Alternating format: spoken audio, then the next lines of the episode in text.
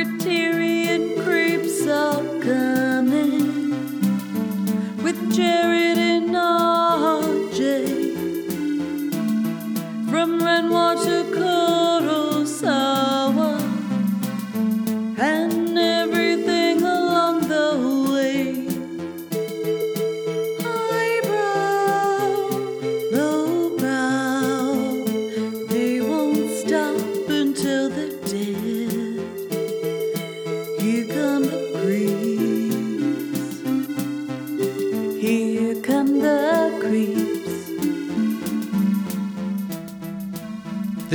Criterion Creeps podcast. I'm Jared Duncan, He's Jared Duncan. and we're just two guys who have no other choice now but to creep our way through the Criterion Collection one spine number at a time in order of release. This week we're doing as the Swedish do and talking politics and having unprotected sex.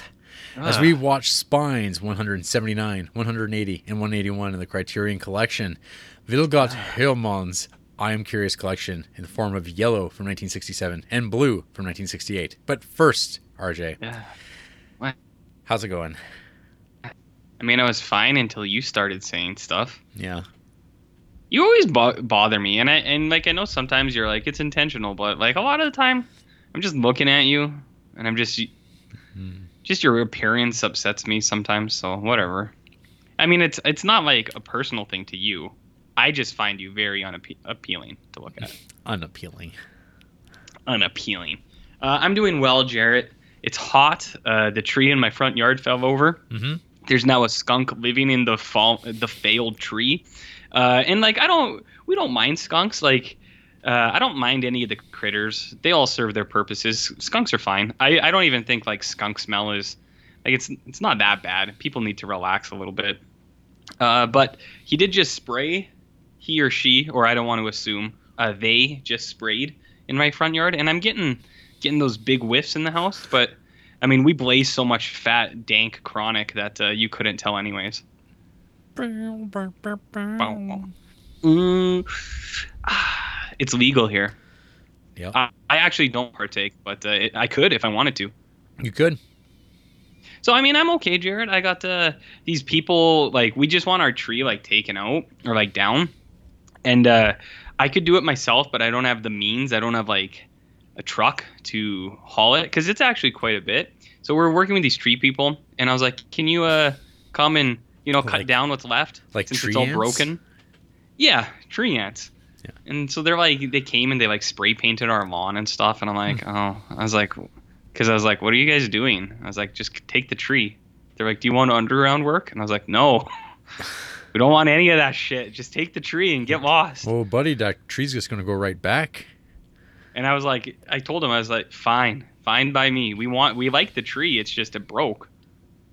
So take take the broken part out. You know, mm-hmm. you know that broken part, Jared. Yeah. You know, it's actually uh, like not even like two days before the tree broke. Friend of the show, Ryan Nagel, was at my house, and he was like, "Hey, that's a nice tree you got." And I was like, "It is pretty nice right now." I think it's like ten years old, so it's like fully developed. Too Mhm. developed, I guess. It broke.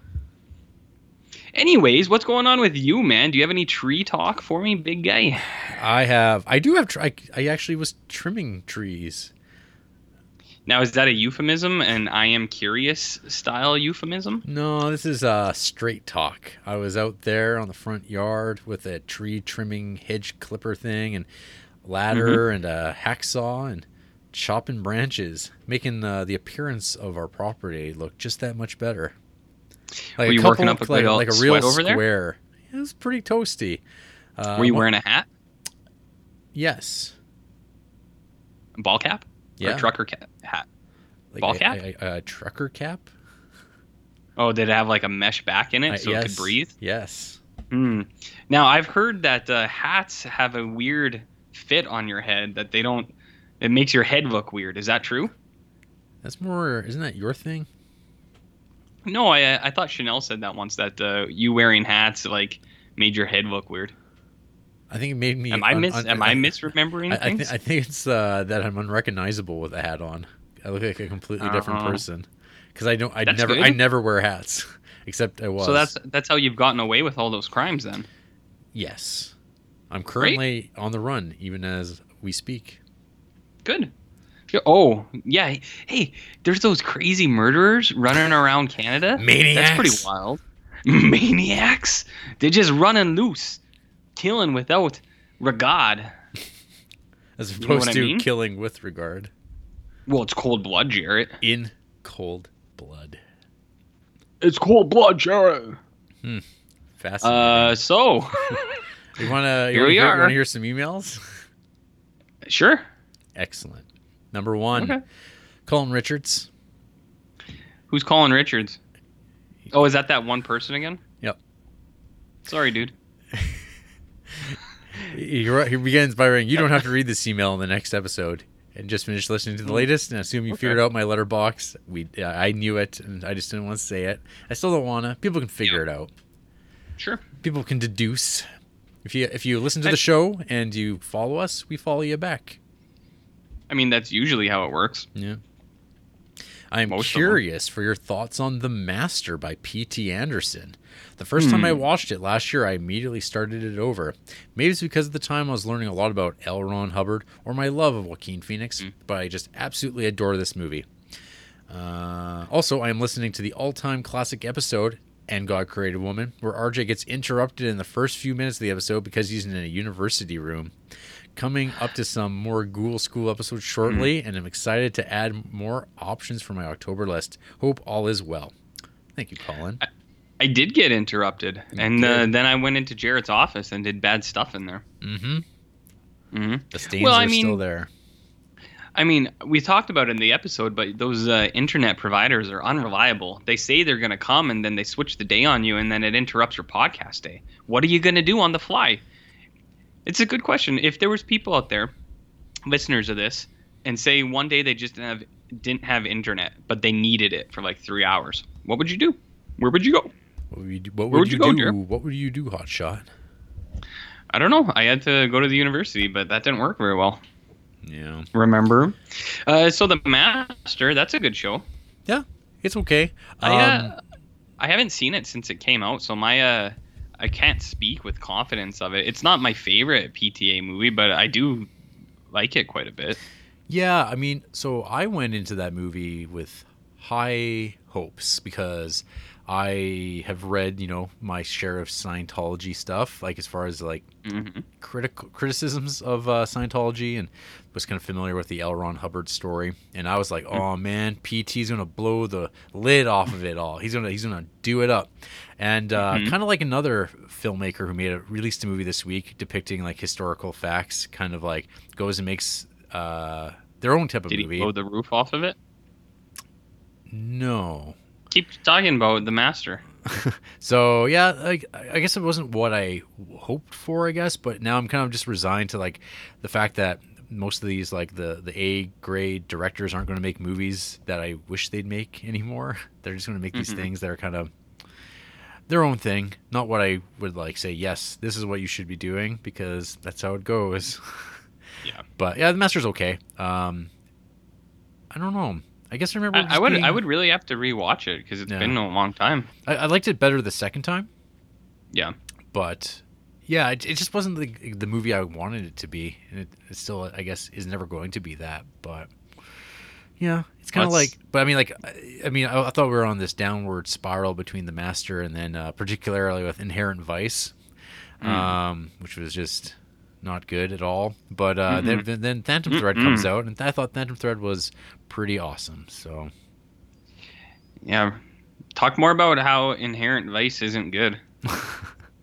it's not. Talk more about that, Jarrett. It's not a good movie. it's not great. No, I don't know why. Uh, well, I mean, I starts know off why like the first, a the- pass. about the first hour and forty minutes are like okay, and then it kept Mhm. going. Yeah, I, I think people are like just too kind to it. But it, what really surprises me is all those people out there that are like, it's his best movie, and it's like, what? like, what the fuck are you talking about, man? What movies have you been watching? Yeah, Well, nice to hear from that uh, new new emailer, first time, long time, right? that's right. Justin Yeah. Peterson. There he is. Good evening, Jared and RJ. Another Oh. week has come and gone, and I'm looking forward to hearing you Mhm. guys discuss yet another obscure entry in the Criterion Collection.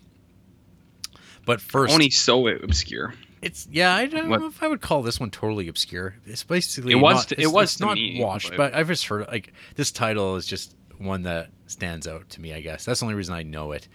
But first, a couple of random movie questions. In my backwards Hmm? creep through your full episodes, I have finally reached the Twin Peaks: The Return retrospective, which I shamefully skipped when I went through all your YouTube videos. I can't believe Mm-hmm. it has been two years since that show came out, and I'm enjoying getting uh, to remembering it uh, through those weekly updates you compiled. I had never Mm-hmm. seen Twin Peaks before 2017, and I timed it just right to be able to watch through the whole series and fire walk with me right before season three came out. I rarely watch TV series now, but the first two I ever got into were Lost and The Sopranos. What are your quick takes on those classic shows? Uh, Sopranos is great. It's been a while since I've seen Sopranos, but that Mm-hmm. I I, uh, I have a great fondness for it. Uh, Sopranos is top notch shit. When you get that gabagool, Jarrett, and you just slather it on, baby. Oh, baby.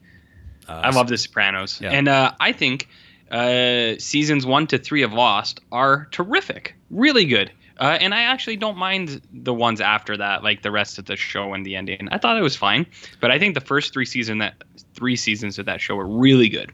I th- would say I thought the first three seasons were good, and then 4 Mhm. through five, Six? Because did they do a seventh season? I, think it was split no, up. I think six was split in two, but it was like Ah.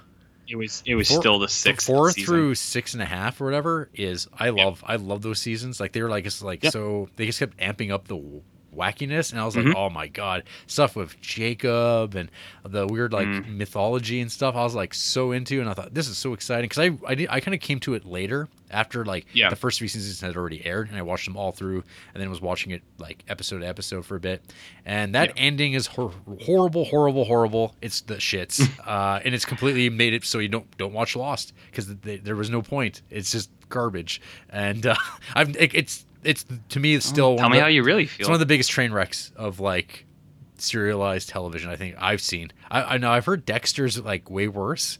Um, I, I've also heard that that the uh, the Dexter ending like overthrew the Lost ending for like most controversial ending ever. Yeah, but no. we'll see if Game of Thrones beats that.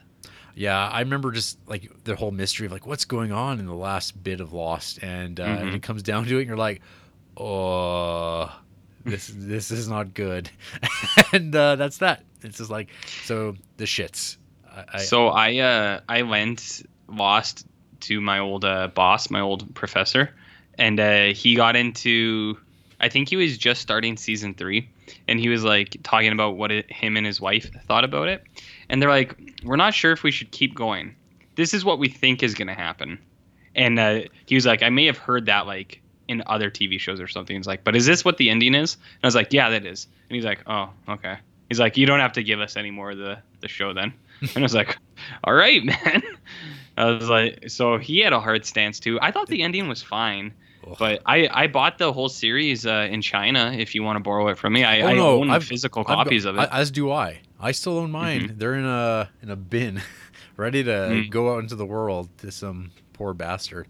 Yeah, Lost. Uh, hard. Do not watch. It's just like it was so. it Ah, was it was super entertaining. I'm gonna but take a nicer stance on that. Like I actually enjoyed it, and like I think, you know what Stephen King says, Jared, is that like it, the journey is more important than the destination. So like, uh, if the ending they don't nail it, then like maybe at least you made some friends along the way.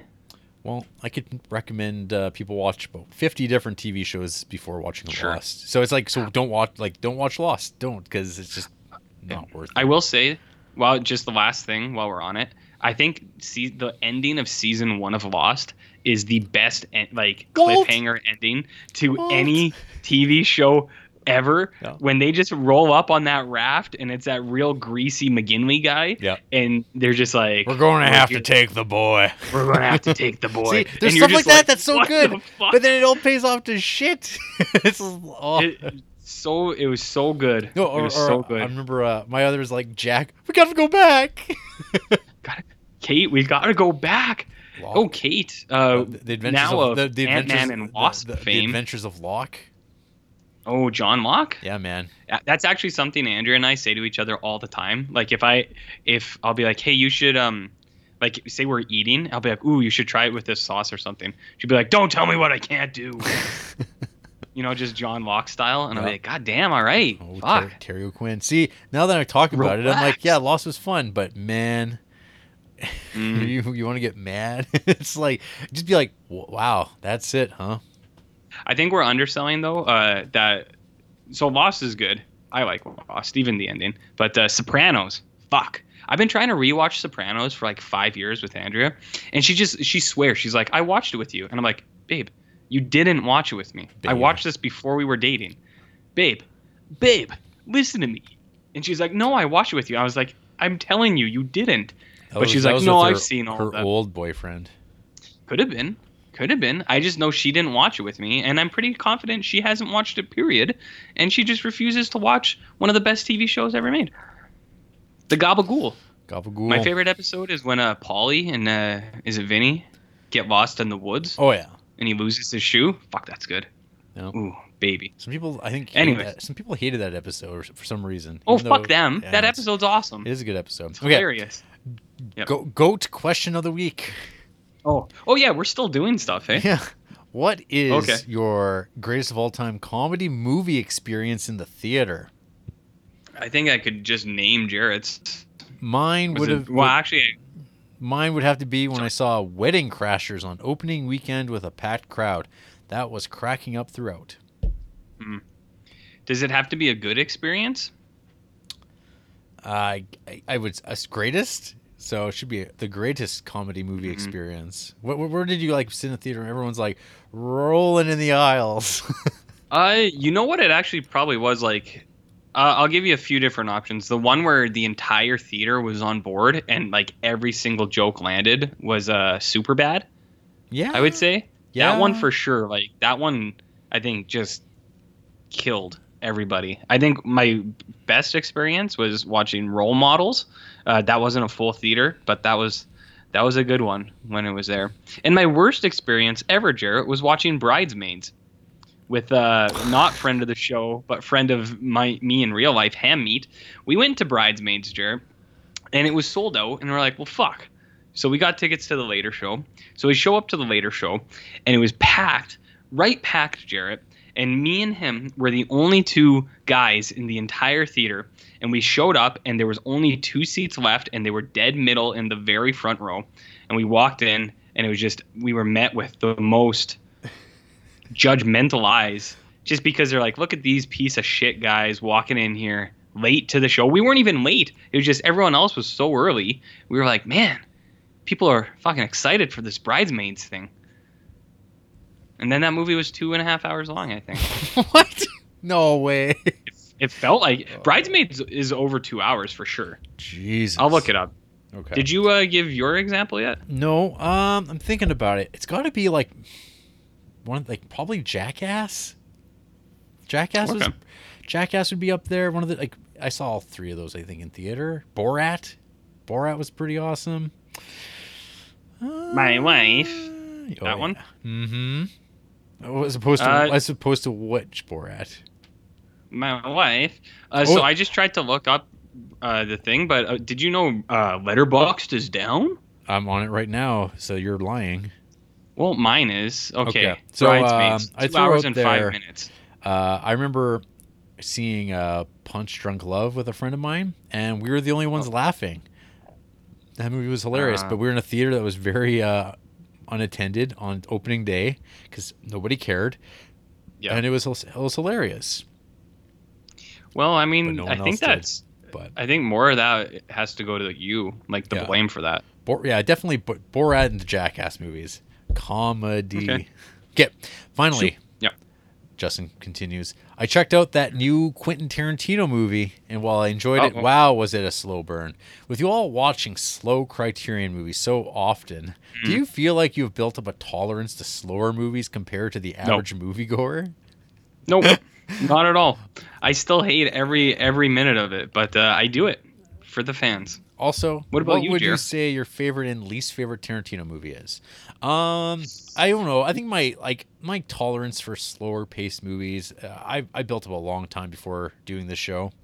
Um, Mm-hmm. I don't think you really want to be wanting to do a Criterion podcast without having some sort of like tolerance for subtitled foreign language films and long Yeah. movies. But boy, as as uh, longtime listeners are knowing, uh, we're, we're we often get our, our patience can be taxed just like anybody else's, and we're just like, you think that we would be the audience defending this shit, but no, we're not. it's like sometimes Mhm. too much is too much. Um, Yeah. As far as favorite and least favorite Tarantino movies, I'll just finish reading this. Uh, Mm-hmm. Justin wrote, My favorite would be Inglourious Basterds, which has my favorite Mm-hmm. final scene of all time. And while I enjoy all his movies, I would say Jackie Brown is my least favorite, but I'm due for a rewatch Hmm. on it. Thanks, guys, and have a great show. Um, Thank you, I would say that Justin Peterson. Jackie Brown would probably be my favorite Tarantino movie, and has Ooh. been for Hot take. I I don't know for 20 years or whatever since I watched Hmm. that movie. It's been my favorite. Um, and then I would have probably Inglourious Basterds is my second, and I didn't th- feel that Okay. way till I rewatched it. And number three, this is now this is hot takeage, Death Proof. I don't remember Justin asking you to name your top three, But Jarrett. that is my top three, and number four is rounded out by Pulp Fiction. Uh, yeah, Death Proof is way better than people give it credit Well, for. Well, even uh, Quentin says it's his worst movie, and I'm like, whoa, I whoa, disagree. whoa! You're the man who directed the Kill Bill movies. uh, Those movies, so- I don't think have aged well. okay, I haven't watched those in a long time. Yep. Uh, and I haven't seen Jackie Brown in probably 15 plus years. But uh, friend of the show Ryan Nagel watched it this very week, and uh, I believe he gave it four and a half stars out of five. So that's pretty hot take. Um, I'm gonna be the basic bitch, and I guess my favorite Quentin Tarantino movie is just Pulp Fiction. It has to be. I've seen that movie many, many times. Yep. Uh, Ham Meathead, the posters, the Zippos, all the paraphernalia, bad motherfucker wallets. Uh, me and him watched that son of a bitch over and over. Yeah. Just that Zed scene because we couldn't get enough of that gimp suit. Oh, Ooh, yeah. baby. Um, did you know that Quentin Tarantino is credited for directing Sin City? Uh, he directed one scene. He directed the one scene with the decapitated Which Benicio scene? del Toro head. Oh, Yeah, he did Okay. that. He did that scene. I would so okay, well forget that. But um I would have to rewatch Kill Bill. I remember really liking them when I had Yep. seen them, but Me uh, too. you know what? I'm gonna hit you with the hottest it takes. Reservoir Dogs is his least best movie. it's better than Kill Bill. You know why it's his least best movie, Jarrett? Because Reservoir Dog fans are the same fans as Fight Club fans. Uh, See what I mean? so yeah, what I mean I. I did my I did my rewatch of uh, Tarantino three years ago, and uh, Reservoir Dogs. That was pre pod though, Jarrett. it was, and it's Just by an inch. it's very much like this movie that kicks stuff off for him. Like for a first film, pretty accomplished, but it's Yeah, I it's mean, it's a good It's, it's very movie, but- sloppy, and uh, Yeah. but yeah, like when you watch Pulp Fiction though, it is the movie that I don't know. I think defines the '90s. Hell yeah. I think so. Um, it just influenced so much. It changed. It changed the way people talk about movies. Uh, I think Quentin Tarantino at that point became his own franchise. Like, I I mean, it's funny. Oh, I, I yeah, was, I was just sure. thinking about this because there's some people talking about like, Christopher Nolan, Martin Scorsese, and Tarantino are white people franchises or some shit like that. What? Yeah, and this is like Twitter and why it's the worst. And like every time a Tarantino movie comes out, it's you should just stop being online because you're gonna Mhm. get, or at least I should, because I'm just gonna get mad because people are like the worst at talking about this stuff all the time. It- I, I, I don't. hate- I, don't know how you can. it. I don't know how you can say that with the the sheer amount of Kangol hats that are in all of his movies. Like, look how universal he is. He appeals to every every person in the world. But yeah, those Pulp, Kangol Pulp. Fiction's like one of those things, just like Silence of the Lambs, where it's just like, yep, this Yeah. movie is like it changed so much, it influenced so much, you can't not but give it. Like to me, like Top, it's yeah. even though it's like it's not my favorite, but it's like yeah. I mean, it's kind of like with Wes Anderson, like you're kind of Mhm. splitting hairs about like which movie do I love the most of my children. Well, actually, well, actually, Here's- well, actually, I would say Django is the best. Django's pretty good. I think Django, kind pretty of, Django, I think rounds out uh, his Top four? his fil- top five.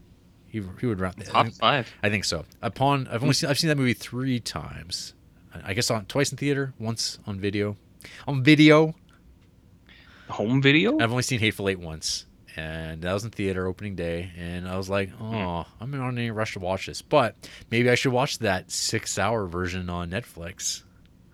Huh? Is there seriously a six-hour version on I- Netflix? or something like that? It's it's uh I'm not sure. It's it could, be, it could be four hours. It could be six hours. I don't know. Oh, I thought it it was something like it was four hours, but they Okay. broke it into four episodes. Episode. Yeah. Okay. Oh, oh, it's only That's four. It's horseshit. only four hours long. Uh, well, I don't know. Right here, it's saying it's two forty-eight. So maybe people were full of shit. Maybe, but that's the movie. We're talking about Hateful the, Eight, the right? movie. The movie's that long. What Hateful Eight? Yeah, Hateful Eight's only that like is that long. It's a long. That's a goddamn long movie. In in a single Mm. location. Well, I don't. I don't know what to tell you, Jarrett. Well, what, so you're going to go for Reservoir Dogs based on not having watched it Sure. forever, and you don't like its fans, and I'm going to go with Kill Bill Volume Two. Yep. And I mean, uh, even Even though it's got so, like, even though it's got one of my favorite characters in like Tarantino movies, it's got Michael? Madsen, Michael Madsen, and uh, as Uh, what's, what's his name in that series? Bud. Bud in the trailer stuff is awesome, but boy, Yeah. oh boy, that movie, ugh, there's some shit. well, they're I both on like. Netflix if you want to watch them. But but is it the whole bloody affair? Where, where's that version? That's all like I don't the, know. the chapters are all in order. Blah blah you blah. you would be pleased to know though that um, I just heard that they might make a, a third Kill Bill, yeah, that, that sounds not. even good. though they had already killed him. yeah. Spoiler, I guess. Hey, Jackie Brown's on Netflix. I didn't know that. Ooh, there you go. You should do it. Do it up. Yeah, it looks like almost all of them are. Thanks for the stimulating email, Justin. Yeah, stimulating as always. It's continuing. Jackson. Hey guys.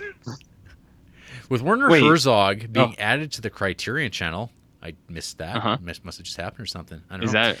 Uh, I don't know. It made me remember that he doesn't have any films in the collection, other than like the documentary about his one movie. When? he doesn't? no.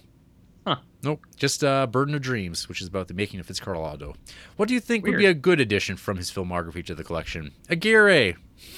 Aguirre Done. for sure. I mean, I haven't seen a lot of uh, old Werner, but uh, it seems like that is the uh, undisputed. Stroszek. top. Stroj, Stroszek's like one of my uh, faves, so that would be good. Yeah, I don't know. Mhm. It's weird. Like um, it's kind of surprising, but he owns those rights, and he's got them currently with. Is it Shout Factory put out? There's like a big box set that's got everything in it, or like 28 films. So he's covered, but he doesn't get that Yeah. Criterion stamp of approval. I mean, he's no Godzilla. Let's be serious here.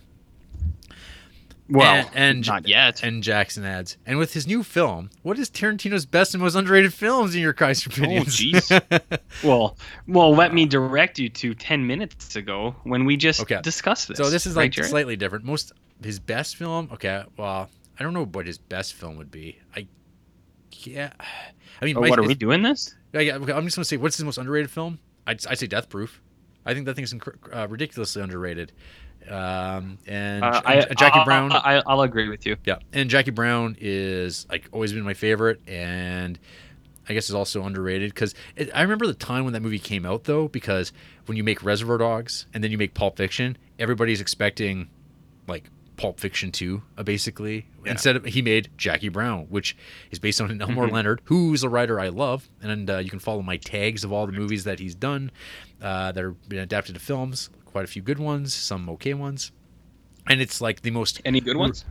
yeah, uh, Hombre with Paul Newman was pretty good. Uh, he he writes really Ooh. great. His his vil- his villains are really awesome. I always love the way he writes them. They're kind of almost like the same character over and over again, but they're uh, I don't know, really enjoyable.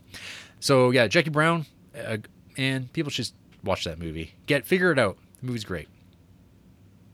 What Jackie Brown? Yeah, and Death Proof. Yeah, I De- mean, Death Proof's yeah, like I would. totally. Uh, I would say even more than Death Proof. I think uh, in my my history, Jackie Brown has always been uh, regarded as the bottom tier Yep. of Tarantino, and I think it's. I think you kind of summarized it good. Actually, you're just like after Pulp Fiction, he hits you with Jackie Brown, and people are just like, oh, we wanted more more gimps. And uh, after Mm. Jackie Brown, like he, he went away for a while. He, he it took him a really Mm-hmm. long time to make his next movie, and then that it was finally Kill Bill. But yeah, he did like it was really uh, anticipated what he was going to do, and that was at the point too where I remember being on, um, oh God, uh, something or it was not something awful well, Harry Knowles' website, Ain't It Cool News, and like there was all the speculations of like the scripts he was writing, Mhm. and uh, like at one point he was wor- he was working on his like tank movie, his World War II movie with like Adam Really? Sandler and stuff like that. Like, Oh, th- yeah. like way back when, and eventually that's what Inglourious Basterds would kind of result out of is a men on a mission type of thing. But it was like being Yeah. worked on forever, and then he went, I'm going to make Kill Bill, and you're like, oh, like this totally unrelated thing, but it's like oh, it's this like ode to like kung fu exploitation movies, and then he became that guy, and then he made uh, Grindhouse, which Yep. is like one of the best experiences I've had in theater in general. Like I Oh yeah. I fucking love that movie, but it's also every time I saw that movie a few times in theater, every time people walked out, there was always people walking out, and that's a pretty that's a consistent theme Mm. with Tarantino movies in theater. I've I, I often go and there are uh, a few people who leave. They just like they don't want it. Yeah. But Yeah, I think that one's like for uh, Grindhouse. I think a lot of people are just like, this movie's too long. I'm leaving. well, Planet Terror sucks uh, on rewatch. Like it's real. Yeah, and you got to get through Planet Terror to get to Death Proof. And then you get all the sweet trailers, which are indeed Mhm. fantastic. But yeah, the uh, yeah, uh, yeah. Okay, so since this is the Quentin Tarantino podcast, just really quickly, do you believe all this bullshit that he's going to retire after one more movie? Mm, no, It's one more. It's like left, Alan. Right? It's like Alan Moore retiring from comics. Mm. He'll probably do it a few more times before he's done. Done. He's got that. I don't- He's got that. Star Trek script out, and now the people are like, "Oh, is he going to direct it?" No, he says not, but he also. I think someone there was like all these people. The loophole that would allow Quentin Tarantino to direct Star Trek and not be his final film. Ugh. It's like shut up. yeah. It was said in that voice too. Super ticket, the best way to buy a movie. Ticket. Ticket. Ticket. I I don't do. Uh, do you think American people have super tickets? I hope. I hope or they that don't.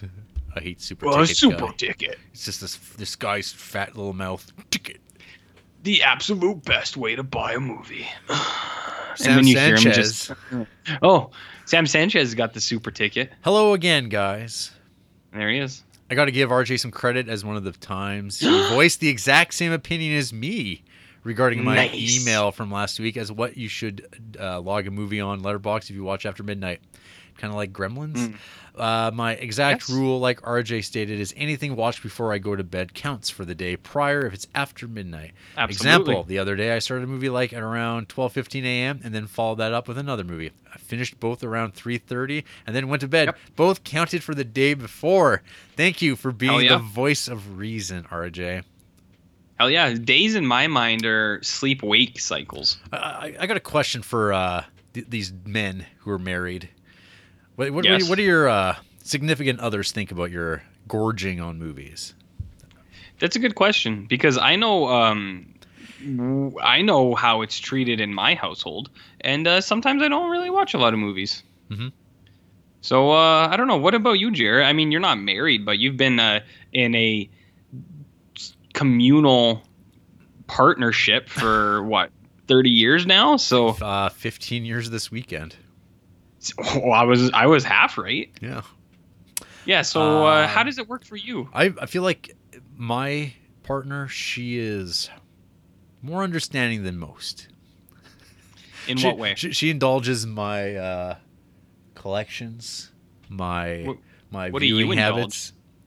Um, she can basically like do whatever she wants whenever she wants to do it, I guess. And My I and I and I just accumulate shit and watch the shit. This is the wildest thing I ever heard. Yep. I uh, I have pretty strict rules for. Aunt. And yeah, just just the one way, huh? Oh, yeah. I mean, I expect to be able to do whatever I want, but uh, she's got to. I mean, it, False. and it's funny. Yeah, false, false. Uh, I do pretty much whatever she says. Sam continues. I have a bad habit of listening to the episode as soon as it's released, thinking of stuff to write in about, and then forgetting everything you even talked about come Wednesday. And I actually send the email. That reminds me, actually, you guys mentioned people listening to the show on Thursdays. Being a Californian here, I actually listening to you guys normally on Wednesday nights, or at least begin Mhm. to. Yeah, you're lucky if we actually get that episode up uh, by midnight because then it does download, I guess, on your side by 11 p.m. Don't think I haven't noticed the show jabber. going up about an hour or two later recently now, as I used to be able to listen to your sweet Canadian accents at around 9 p.m. Pacific time, and now I'm forced to wait. Mm. That's going to change in about a month when I go back to my regular square job in September, Mhm. and we'll be recording an hour earlier. So it'll Hopefully. it'll it'll it'll, uh, it'll work itself out. Don't you worry, and you'll be good for another eight months. One question. I would just like to say, Oh, hopefully. yeah, hopefully. Well, yeah, Uh, yeah. You you our- yeah you might gum up the works You- here. Yeah, we might be recording at midnight for all we know. Woo. Whoo, baby. Yep. Sorry, keep going. One question though: Is there any piece of music or maybe quote or segment of movies that, when you watched a movie for the first time, you were already so familiar with, where you had a kind of a revelation of discovering where that was actually from? I'm sure this happens a lot with The Simpsons, as I remember having something Mm. like the. Uh, when I finally saw it, It's a Mad, Mad, Mad World, it, but but a couple non-Simpsons related ones I've had. Remember watching Beyond the Valley of the Dolls and then hearing the opening bit from Sublime's "Smoke Two Joints" and feeling like, oh, that's where that's from. Why? And to bring up Caliber Nine for the third straight week, woo! As a Ooh, baby. teenager, I was into a rap group called Non Phixion. Nonfiction. Okay.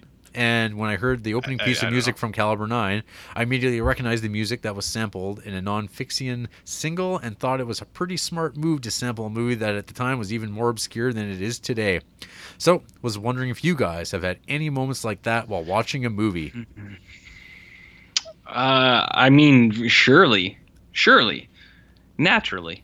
Uh, also, I would say like Simpsons is probably the one for me because I, I watched Simpsons so so much, and I know you did too. And there were so many things I just like little gags in Simpsons that I knew off heart, and then y- years and years later, you see a movie and you're like, holy shit, that's what that Simpsons joke is. Yeah. Amazing. Um, off offhand, I don't think I could name drop any specific. I don't know about you. Can you? um, He's stunned. Oh no, Stunned. you know, I'm, I'm also just trying to think, but like, yeah, I mean, the Simpsons one. I remember because I didn't watch Pulp Fiction until after that episode with Herman. Mm-hmm. Yeah. Co- Looks like we caught ourselves a couple of flies. Looks like spiders caught himself a couple of flies. Yeah, and being like, oh, that's what happened. That's what that movie is. And being like, mm-hmm. oh, like yeah, like, that's that. what happened Yeah. later. Yeah, Yes, uh, Simpsons for sure. I mean, if anyone wants us to start a Simpsons podcast, no, donate all of your money to a Patreon, and uh, we'll quit our jobs. But we need at least like I don't know about your your lifestyle, but I need a lot to Yeah. live. Sam concludes. Keep it going, Oh. guys. Long and hard. Ugh, he sounds like Jared over there. But I mean, we're trying, right? Finally, Ugh. Frank Solano. There he is. Back to the basics of real podcasting. Oh, I mean, well, it's the, the, the definitive podcasting for sure, right? Hello, creeps and creepers. I have had Oh, a yes. realization. As a premier Oh. student of the pod, I must announce that mhm. our show hosts have consistently neglected to provide us with a desired experience of food, weather, travel, and toilet talk that had once honored this fine show. Don't get me wrong, Right. this being the globally renowned one and only Criterion podcast means that there will Mhm. inevitably be movie talk, but there is an emptiness in my soul as I reminisce about the early days of this great show when conversations about burritos and broken toilet seats graced our ears. And my fellow fans, this isn't part of a dilemma of our very own making. We have persistently filled the glorious creep email with questions about films and directors and capes. Our hosts probably Mhm. believe that we have moved on from this filler material, but I say we are not. And that is completely it. Um, when, when it takes uh, as long as it Yep. does now to go through the email, the idle chatter goes by the wayside. Well, absolutely. I mean, people may forget now that we are officially and solely the number one global phen- phen- phenom podcast, the only Criterion podcast. People forget that we had such humble roots, where for months and months to a year, we didn't get a single email other than uh, the random Oliver Granger or Josh Frazier here or there. So sometimes we would get one email. Most days we would get zero emails. So we had to uh, fill in that time, Jarrett. You know, 10, 20 minutes of a preamble, real quick, like before we uh, we get into that. But I mean, I haven't broken any toilets lately. If I had, I would definitely tell you. It would be the first thing I would tell you. But uh, I don't know. The toilets are okay. I notice like it's getting kind of like weird. My toilet here, like whenever we flush it, it kind of whistles a little bit, and I think it's just been I've been hitting it so hot and heavy lately, and just consistently that I think it's actually getting worn out. Yeah. Has that ever happened to you? You ever wear out a toilet? No. Like it's No- it's not no, that RJ, old. I Like it's got to be like maybe ten years old at Hmm. most. Fascinating. I mean, I Well, can't believe? Frank hasn't mentioned like you know getting ripped and talking about your like weekend escapades of recklessness and uh, Getting ripped. When have I ever gotten ripped? Ripped up, baby. Uh, well, yeah, I know, but those are those are getting farther between. I suppose. Hmm. I mean, if you want, I'll go out with you this weekend and get real pissed up. Hmm. But that's up to you. Maybe if people uh, kick in some Patreon bucks to foot the foot the bill, we can uh, go out and get lots of material for the podcast. Hmm. Jared will get fired. I'll get deported again. again to somewhere else. I just want to say a peek behind the curtain that uh, at this point already in this year, we've had more downloads and plays, RJ, this year Mm. than we did all of last year. I mean, that sounds pretty good, or is it that last year Maybe- was just bad? No, it was the best year we had prior. So Oh. now, now we've blown it out of the water because people are recognizing. Well, I mean, we're globally recognized. Ask that guy from Lithuania. He knows. And maybe it's because maybe maybe the toilet talk has gone by the wayside. Well, that's a pretty bold assumption. I don't think that that's accurate at all. hmm As a true fan of this Mm. show, I will be the first to take responsibility and admit to uh, failing us all. From here on out, I pledge to ask at least one question that will be completely unrelated to films, film craft, or film media. Starting today, we will rejoice in what truly made this podcast the greatest show of all time. So, my non film question on a scale of 1 to 10, how tolerant are you guys with spicy food? Are there any flavors that you enjoy more, be them jalapenos, habaneros, chipotle, or others? I would say I'm a solid like eight or nine out of ten. And I know that sounds like a pretty bold claim, but I can put down some pretty serious shit. So uh, we we eat Indian food a lot, and when we go, I I always ask them like, uh, I'll get one dish Indian hot is what we what we tell them, and they're like always like, Are you sure? I'm like, Yeah, bring that shit right now. Let me swap it into my fucking mouth. So I'll eat it, and then like I mean I'll sweat immediately, but I'll continue to eat it until it's all gone. And, and as far as the jalapeno uh, or spicy peppers talks, uh, I'm a fan of the habanero myself, just for taste. I think it tastes better than uh, hotter or not as hot. Better, I would say better than jalapeno. Jalapeno, I think. So I have like a weird thing with jalapenos. Um, like sometimes I'm really into them. I'm like, man, these are really good. And then sometimes I feel like they just get in the way, and I'm like, get Oh, that shit out of here. It's like I don't want that. baby. Oh, I, I wish I could eat more of them, but Yeah. boy, oh boy, does that sometimes. Uh, What's your toilet like through. after? Uh, it's not the toilet. It's the the hole. The the the, the Which the, one? The, the manhole.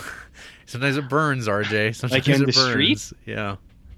Oh, God. Uh, no, I, I'm yeah, about I a. mean- I'd say I'm a seven and a half pretty easily. Like I could be a little bit higher. Like I, I don't eat too much like like ridiculously spicy food like I did when I was younger. Because I think Mhm. your like tolerance for that stuff drops over time. Your taste buds like you start diminishing and burning out that like uh, expanse that you have in your tongue. No, that's there's something to it in those sciences, I believe. So yeah, after a Oh. while, you everything's like that's when you you know. I don't know, RJ, if you've noticed old people, they're always like, that's too spicy. And you're like, what the fuck's wrong with these wimpy old people? It's like, well, no, their like ability to eat that is like completely diminished. And once that's gone, it doesn't come back. And when you eat it, it's like, it's all you have and it ruins your food. So I feel bad for old people because they can't enjoy life like they once did. So I don't know, man. I feel like I eat good stuff all the time. you're still and, young. Uh, you're if- still a young boy. I'm like 48. Wait, wait, wait till it starts. still eat wait, spicy wait, stuff. well, you'll see. I, I knew a dude. This guy fucking ate the spiciest food all day long. There was nothing that was uh, too spicy for him, and now he's like, "Uh, yeah, I can't eat that anymore. It's too spicy." And I'm like, Did he get an "What?" ulcer like in Dumb and Dumber? No, it's just pure taste. And this guy was like a maniac. He was always getting those novelty, too hot for digestion foods, Mm. like sau- sauces and stuff. And now See, he's like, okay. and now he's like, ooh, taco time uh, spice, a little too much. Oof. Well, that sucks. Yeah. But see, that's the thing too. It's like I don't think I'm gonna burn out as as hard because I don't go for the novelty shit. I mean, I used to a little bit, but it wasn't something I would seek out. Like if they had super ghost pepper hot wings, I'd eat like one. I'd be like, okay, I'm good. Those- Like see, I, I didn't chips- force myself to do that I'm not, shit. a, I'm not a fan of spicy chips. we got the spiciest fucking chips of our lives like a couple months ago. They were they were Dorito um like whatever they're like the American Doritos like flaming hot kind of things were. Mhm. And like they were just burnt like they weren't spicy in my body, but my lips had Yep. so much Dorito dust on them. I was like my lips are fucking on fire and I just had to like put them in like some sour cream just to like cool them down a little bit. Yeah. That's the best way to cool down your lips, you know? It's in the movie we watched today. I remember that RJ has mentioned that his chili is murderous, but I'm wondering what spices or peppers he uses. I'm currently it's taking a step forward in my Scoville testing adventure. I'm moving Mhm. up from ghost peppers to the infamous Carolina Reaper. I'll let you Ooh, guys in on how it goes, but I actually have quite an invincible palate and stomach, so I'm actually not too worried about the outcome after, uh, other than the taste of it. I I mean, I bet Frank could beat me in that then if he's putting down ghost peppers like frequently. Um I like I think my chili is hot. I sweat when I eat it. Andrea won't eat it unless I dial it back a little bit. But uh the spices, I mean, it's your regular stuff, but uh, the one thing I do more than anything is I put a ton of fucking paprika in there and it's like paprika's not even spicy. No. I just really like the taste. Uh, so like I load it up with paprika and then I'll get like a whole thing of habaneros. Like I don't know. When I make it just for myself, I'll put in like eight. But like if Andrea's eating it, I'll just put in like one or two, and then it's actually still pretty spicy. So I don't know, Jared. Do you want to try my chili? I'll make you some. You never do. It's just, this is Well, a, this this, is a great fraud. This creep to Creeptober, I'll make you some spicy chili because that's when chili is the best. Like up here, when uh, that air gets crisp and those leaves turn red and brown, and you're just like, "Ooh, man, I'm gonna blow it up my butt later." Red and brown style. Red and brown. Woo, woo. Finally, Frank concludes. Oh, concludes. I'd like to propose an idea. Uh oh. Uh oh. So last week I asked about film festivals, and you guys mentioned that you'd be willing to attend one. It's too late to plan anything for this year, but I was thinking maybe we could do a meet and greet with the fans of the show at next year's TIFF. It would be a great way to introduce yourselves in person to your growing fan base, and it could be fun to have everyone attend the same premieres and showing together and see how the reviews on hmm. Letterboxd differ. Of course, apologies in advance to those of you living a trillion miles away, but you'd be there if you're a real fan. Have a good one, creeps. Well, I like the idea. Yeah. However, it would it would depend. So like TIFF is the one that's closest, That's a real like, big deal. but the one like when is Sundance? Like what part of the year? Febru- February? February? Are there any summer festivals? Yes. Which ones? I don't know. There's there's festivals all the time. Okay, because I would say like the summer ones would probably work the best schedule wise for both of us. Yeah. But uh, Well, TIFF is know. September, right? Yeah. That's like for yeah, me. but I, that's like I wouldn't be able to do no, that. no, nor I. That's like uh, f- Yeah. for those in the uh, education realm. It's like oh, Mhm. that's when you go back to work.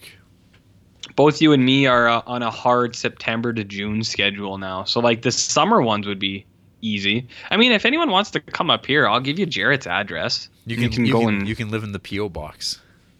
Yeah, you can go up there. I'll just Jarrett lives at um one two Fart Butt Street, Dumpville, Nice. diarrhea. See, Yep. I'm bringing it back. you did That's it. what the fans want. Uh, did it. clearly, the fans are demanding it. It is a. I like the I like the idea of something like that, and I've, it has crossed my Yep. mind at times. Like, hmm, how could you do that? Because I know bigger podcasts do that, and I mean not even like Mm-hmm. significantly bigger than ours, but like a lot bigger, where they have like an active fan base beyond uh, the same people who email in every week, who we love. But it's essentially the same vocal people, and if there's more than these people out there that are actively listening, we have no idea who Mhm. they are, where they are. But that doesn't mean anything Well- either. I don't know. It's something Yeah. to think about. I mean, I know that Oliver Granger would fly in from New Zealand, and I know Frank would be there. Sam Sanchez would probably rip over. Justin Peterson would be there. Uh, Colin Richards, um, our Lithuanian friend George Horschmeiner, and then uh, am I forgetting anyone? Well, Rupa would probably come with Oliver, so that's another one. but I mean, out and yeah, that'd be awesome. I'll go out and hang out with you guys, and we can make our own memories. Yeah.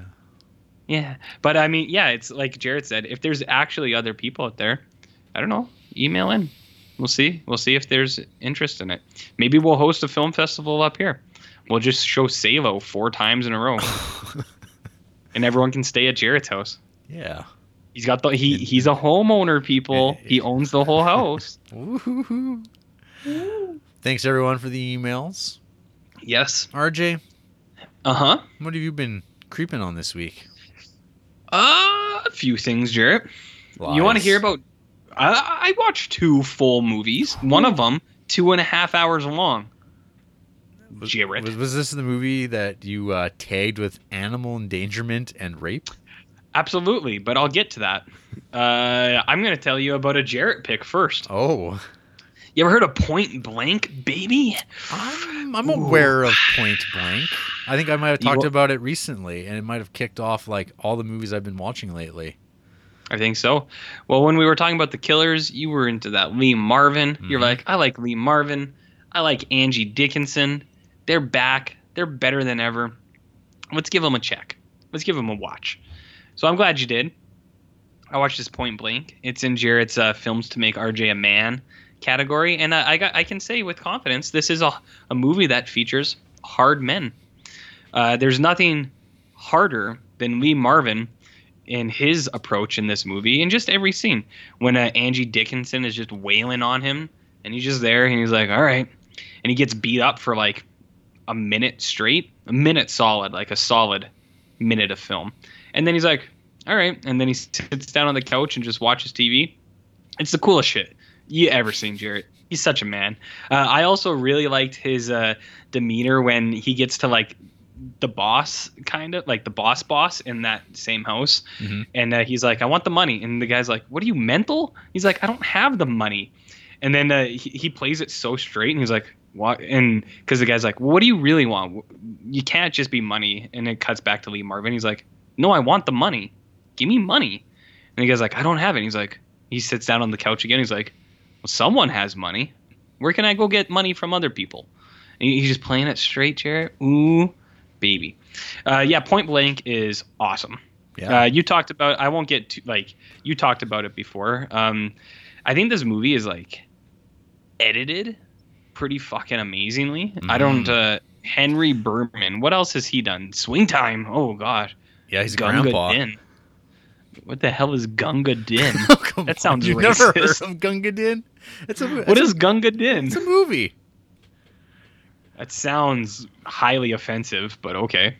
Gunga Din. Weird. Anyways, Point Blank is awesome when it's uh it's just cutting. Uh, you know that I believe- hallway I- scene I, where think- he's I walk, think, I think the kids like to call it disjunctive editing. RJ. Disjunctive editing. I've heard of disjunctive uh, eye infections. Is that the same thing? Discharge. Sure, sure. Uh, yeah, the editing in this thing is awesome. We're just like walking, and then it cuts to something, and then it cuts back, and then it cuts over, and then it cuts back. People are talking, but it- it's not showing them talking. Lee it's Marvin other walking stuff. down a hallway. The sound of Oof. chum chum chum chum chum boom. clop clop clop. And him, Very, I thi- or him very like barging into the bedroom and just fucking firing away. hmm Super good. He's like whipping people back and forth. He's walking around. He's a man of initiative. How about uh, de-aged Lee Marvin? Before we had computers.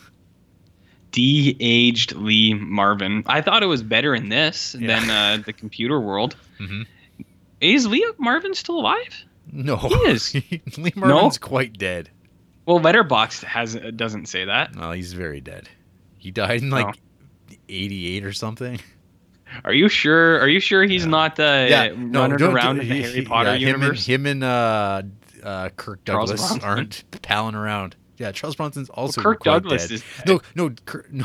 Uh, Ch- Charles Bronson and Lee Marvin are in heaven. yeah, but Kirk with Kirk Douglas. and somehow, Kirk Douglas hasn't died yet, even though we've been trying to kill him on this podcast for a very long time. Years and years and years. Oh, speaking of killing Some- people, I mean, if, so I mean, if Michael Douglas can't kill him, we, we have no chance. we probably couldn't. Uh, Point Blank is awesome, but you just reminded me. Speaking of killing people, we were watching comedians and cars getting coffee, and I watched that Matthew Broderick thing. And I think I, I think I need to put a disclaimer here from last week's episode where it's like allegedly, but not even allegedly, like he was like convicted. Yeah. But I mean, the way I framed it, it's like I don't want to get hit with slander or anything. So it's like I'm just reading off of the internet. Finger on lip. Uh, so I found out the whole story, but I also thought it was pretty uh, pretty ostentatious of Jerry Seinfeld to pick up Matthew Broderick in like a fucking mine green Ferrari, and he's like, nothing says uh, mine green Ferrari like Matthew Broderick, and I was like, what? I was like, what kind of pairing is that? He should have picked him up in like a tan like uh, sedan or something, you know. You ever hear about what happened there with old Yeah, Matthew Broderick? yeah. Well, that's what Wikipedia is for. So the fine was I thought it was like a thousand dollars or something. It was way less. It was hundred and seventy five dollars. that fine. So, anyways, Point Blank is really good. It was a good movie. Yeah. Hey, how come you didn't watch the uh, the Netflix remake that dropped like two weeks ago? Are you sure that's actually a remake or a movie that's just called that? Uh, well, let's see. It it film it stars your buddy Frank Grillo and uh, Anthony Mackie, and, and it's directed by your close personal friend Joe Lynch. You know Joe Lynch. Mm-hmm. You know Joe Lynch. Let's see. A nurse is forced to spring a wounded murder suspect from the hospital when the man's brother kidnaps his pregnant wife and wants to make a trade. Okay, maybe that's not the same thing. Eh, Maybe it's not. Well, why would they call it Point Blank then? Like, make a different name. Like There's still like- other names Maybe like Point Break. Maybe like Grosse Pointe Blank. There you go. What do you think about Grosse Pointe Blank, Jarrett? Eh, It's got a good soundtrack. That movie. Even when I was like super into John Cusack, I didn't think that movie was all that great. I don't think that anyone in the world has ever said when you know when I was super into John Cusack. Oh, the world used to be super into John Cusack. Now he's You now he's weird. who John Cusack? Yeah, Why is he weird? What did he do? eh, he's a weird. He's kind of odd. He's kind of an odd man. He's he's not he's not that cute young boy anymore. He's kind of a I don't like the way you phrase I'm, that. I'm, I'm doing things with my hands. I don't like that either. Gesturing. Oh, so one other thing. We were talking. So Andrea and I started this like Elvis documentary, and uh, she's This like, "How come there aren't like a this Elvis documentary?" uh huh. And Andrea was like, "How come there aren't any big budget like Elvis movies?" And I was like, "Well, actually, Tom Hanks is making one now." So I looked it up, and they got like this weird dude to play Elvis. And she's like, "You know who should have played Elvis was Miles Teller." And I was like, "Yeah, that's pretty good." And she's like, "And then you know who should have played old Elvis is John Cusack." and I was like, "Yeah, I think that's pretty good too." So, anyways, Grosse uh, Grosse Pointe Blank is a good show. Uh, you have anything else to add on that? yeah, that movie's awesome. I'm glad you watched it, RJ. Hey, do you want to hear the worst title to a movie I've ever fucking heard? Uh, Fantastic Beasts and Where to Find Them: The Crimes of Grindelwald. That's such a mouthful, and man. yet- and you watched it. You did this to yourself. uh, so, it, well, it, I mean, Harry Potter, you know, that doesn't mean loosely, anything. loosely. Well, it's on Crave though, so I hmm. didn't have to like illegally download it or anything. I didn't have to go out of my way. It just popped up one day, and I was like, well, we'll give it a shot. It's two hours and fifteen minutes long. I don't really know what they're doing, man. Like, there's so much of this thing that's like, as you said, intentional. Like, there's all these J.K. Rowling edited that. edited. Yeah, exactly. Well, she wrote these. No, right? she she edited what you were saying there. Oh, for real? Yeah, she bought Skype, Oh. I think. Oh, okay. I said it's like what you said was disjuncted, but like unintentionally so. I So- see. Yeah, I could see why J.K. Rowling would uh, edit that out. It's like it's just so fucking all over the place. These things. Um, you didn't watch the first Fantastic Beasts, right? No. It, like so, that one like had more of like a story. I think this thing it's called like the Crimes of Grindelwald, but like you never What- see him doing a crime. what does that mean? Okay, so like Johnny Depp plays this guy named Grindelwald, Oh. who is like un- unimportant, doesn't matter, and the movie's called The Crimes of Him. But like, the only thing you see him do is at the end he has this like Nazi rally where he's like, what? No, like that's I think that's like the illusion they were going for there, where he's just like he's like I don't hate the No-Maj, the Muggles, I just want them to not be here anymore, and it, it's very like Hitler esque. Build that wall. yeah, it's like I don't like hate the Jews. I just don't want them around anymore. Like that's the vibe Oh, you, you see. the crime. But like there's the crimes of Grindelwald. But like that's he doesn't really do anything other than like I guess hate speech. Oh but- okay, shit, so- RJ, are we getting into some strong politics here? No, no, no, no, no, no, no. no. But the here I'll, I'll I'll bring it back. You ever heard of sexy Dumbledore? Because he's in this. Jude Law plays young, sexed up Dumbledore. firm. who wears suits, which is like bizarre because Dumbledore was only ever wearing like garish ass ass robes. Like I don't know where these suits came from. So he's like sexy, and they're like love partners. They have like this blood pact, which is like very. It's really weirdly presented where, uh, like there's all these like callbacks because like it's alluded to that they were like boyfriends and it's like all right cool whatever. But it like it gets brought up in a weird way. This guy's like remember how you guys were friends? And then he'll like show a, an image of johnny depp and he's like yeah i do remember that.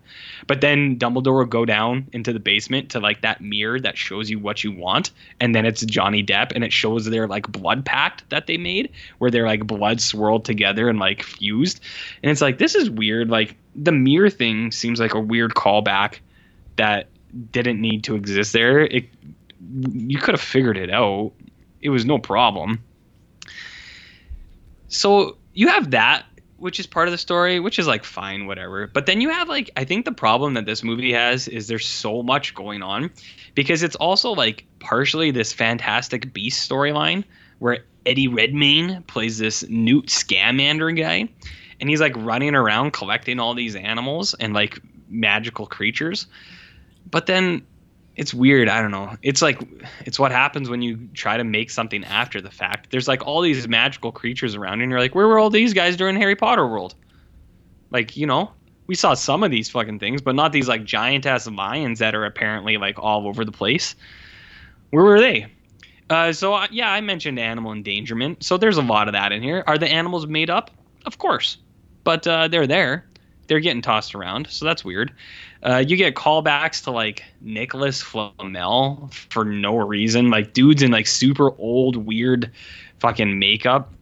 Okay, uh, you have like loose connections to like other family members in here, where it's like all the Harry Potter families, and you're just like, all right, whatever. Like, I don't know. Like, I felt like some of them were like such such reaches where it's just like, why are you like bringing these char- like this character strain back into this? Like, why does that matter at all? It shouldn't. Just make like I don't know, make something new or don't even fucking bother.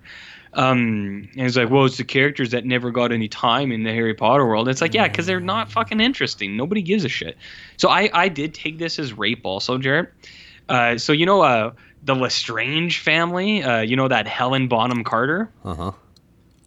So it's uh, alluded to that like her, her like grandpa, uh, was really in love with this lady, and they had a kid, and it's like she's one of the main characters in this. Um, but the way that the grandpa got this lady was he was in love, and then he he was in love with her, and then he did like the curse thing where you control them, and he she's like, well, he did the curse to control her, and then they had a child, and it's like, oh, so he raped her. It's like that's a weird thing to put in this like kids movie is like people raping each other with magic. Right? Right? Jarrett? You know what I mean, man? Jarrett? Anyways, I've, this movie's like all over the fucking place, and I can't believe that there's gonna be three more of these things. Like, I think they should just pack it in and call it a day. Huh. It's bizarre, weird, and wild stuff, Jarrett. fantastic. It's it's a crime for sure. Yeah. So, anyways, that was a movie I watched, and uh, it's on the podcast now forever. Hooray! Yeah, it's I don't know. It's and like the thing too is like they're not like overtly bad movies. It's just they're not good, and it's like why do these exist?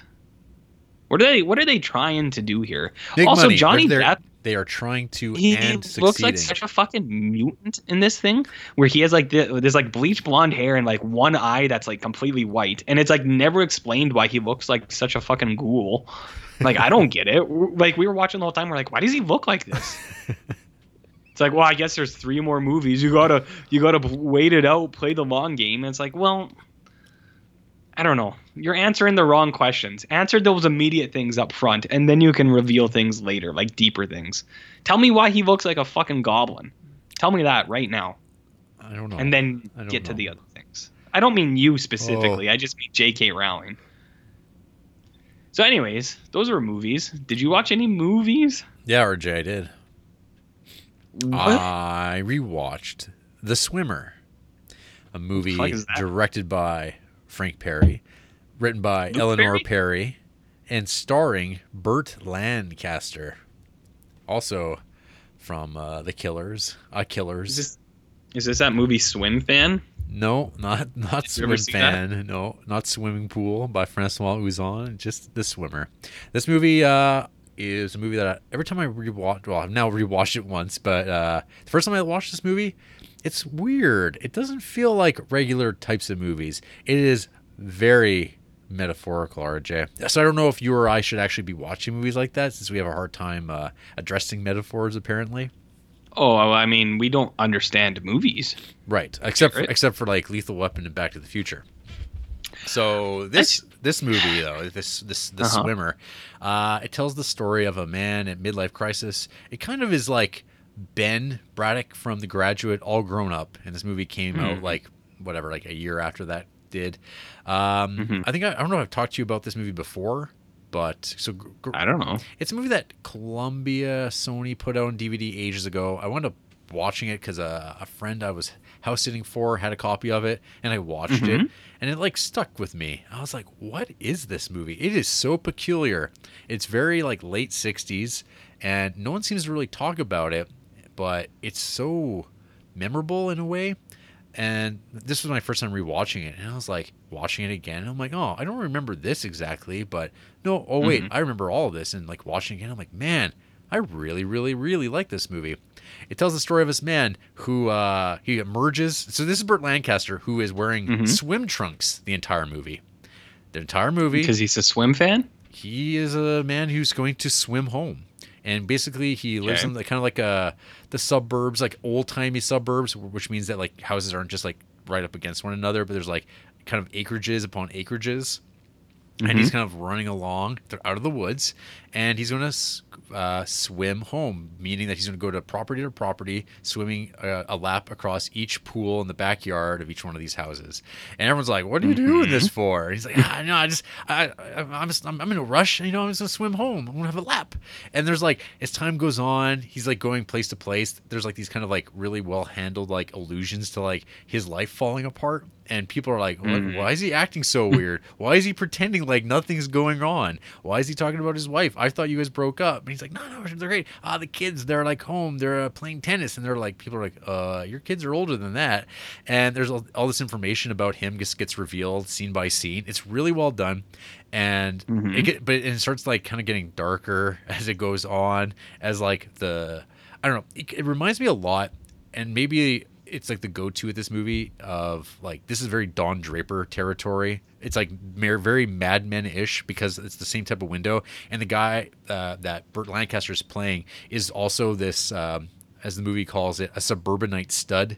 This guy who's like just like he's got he's married with kids, but he like really gets off on the fact that he's like the good-looking friend to all their friends, Mm. wives. I, I know that pain. yeah, you you know you know what I'm talking about, RJ. I know that pain. Yeah. It's it's not. You don't want to be that guy. Well, that's what this like, movie. That's when- what this. That's what this When movie's you're so handsome, Yeah, everyone's know? always is like, you know, it's just like you, you walk in the room and someone's turned on the faucet. yeah, I get it, man. Yeah. It's it's tough, but fair. Yeah. So this movie just Yeah. talks about that guy's life, and uh, it uh, it, it doesn't pull its punches. It, it it's very artful in its depiction of like weird creepiness, and as well as like depicting this guy like being sympathetic to him, but at the same time you're like this guy's a scumbag, like and you're like no, Oh. this guy's doing some inappropriate things, but uh, and it builds and builds. Yeah, I I think this movie is fantastic. Um, more people should watch it. Grindhouse Releasing put it out uh, in this like great 4K restoration. I like it quite a bit. Uh, so I, I was like thinking about this Frank Perry director, and he's like directed a handful of other movies that I have not seen. So I watched uh, his first movie called David and Lisa. It's this uh, black and white movie about uh, this character named David, who is played by the man who played Dave in 2001: A Space Odyssey. He- What? I know what. So this is like What? This is from '62, and David is a. Some might say a Twitter user, and when I say some might say, Oh, I'm saying. I would. He's like just this angry, intense, well, actually, spectrumy man. Well, actually, He's had some sort. He's had a breakdown uh, where the mere touch from another person causes him to like spaz out. And Oh, I uh, know a guy like that. and his parents have put him into a school slash institution for him to like Mm-hmm. perhaps uh, acclimate and get over this shit. And uh, he befriends this girl named Lisa, who is a adolescent schizophrenic. So she kind of hovers between kind of a girl her own age and like a three year old. And you just Mhm. get it, the movie just like deals with. Uh, I mean, for 1962, I would say that its handling of uh, psychiatric issues of mental illness are pretty uh, ahead of its time. I guess like we're just like of its time, like very contemporary. Unlike Mhm. Spellbound, the Hitchcock movie, which is Oh, yeah. awful in its depiction of things, versus like comical. This feels a little more related to it, even though The it's got it's got it's a little 62ish in its depiction and there's moments where you're like oh god are they going to magically cure these people but then they don't which is good um, that's nice, it's least. it's this low-key black and white movie that just focuses on these characters there's some dream sequences that make sense for uh, the character of david Mhm. but this movie's decent it's pretty good uh, i'm looking forward to checking out more frank perry stuff there's this one called the last summer i'll probably watch in the next week but it all depends on how uh, the next few days pan out so we'll see I watched this other movie called Private Property. Uh, this total obscure movie from uh, that just got released by Cinemalicious. Cinemalicious. Uh, it's got Warren Oates in it, and it's about these dudes who kind of just emerge from the ocean, almost like what do you mean? they just kind of like walk off Like of shockwave style? not quite. You don't get the shockwaves moment of dudes emerging from the ocean, but they're like kind of just walking Mm. up from the beach, and you have no idea how they got there, where they are, and they hitchhike. That's they, they, they, they catch a ride, and uh, they're just dirtbag weirdos that might have just. Like, it seems like they just got out of jail, and they're looking for uh, opportunities, like we all are. And uh, one rolls on in Mm. at a gas station that they're just hanging out at, and one guy's like, "Hey, that those chicks are totally out of your league. You shouldn't even bother looking at her." And then they're like, "Oh Mhm. yeah," and they make their way over to her place, and then they start. Then what do they do? They start working the angles, trying to like persuade Ah. her, manipulate her, twist it around, even though she's in a marriage, but it's like she's all pent up. RJ, her husband's not taking care of her needs. Gross, Jared. I thought you were a suburbanite stud, RJ. I thought you'd be like, yeah, I am, yeah. But tender and delicate. Yeah, private property. See, the movie's got a double meaning. Hmm. Sounds like a Duncan original, if you Oh, ask oh me. Oh yeah, this movie's uh, it's not as like super sleazy as you'd expect, but there's something about like harsh black and white small independent movies with uh, sex perverts. It really, uh, it speaks it speaks to me. Well, I know sex perverts speak to you, but that's why you also like can't get within hundred yards of lots of places within the city. You know? Yeah, well, that's the matter before the courts. So Yeah. I mean, they were wrong, right? alleged. Allegedly. Uh, I watched The Odd Couple with our boy Walter Matthau, lesser boy Jack That's Lemmon. a that's a weird poll for you. Why did you watch that? Um, because of Walter Matthau. Uh, it's got a Sure. It's got a Quincy. Is that we're going? I can't remember. That's one. Yeah, it's got a Quincy Jones score. That's also why all these Quincy Jones movies scoring the shit out of movies. Uh, I watched this because it's been on my watch list for a long, long, long, long time. I've always heard how hilarious it is, and It's okay. Hmm. Just okay. It's just okay. What about all the TV show reiterations And, of and the, the, Odd odd, Couple? the Odd Couple two sequel, Oh. like thirty years after the fact. What about all the reiterations of the Odd Couples since then?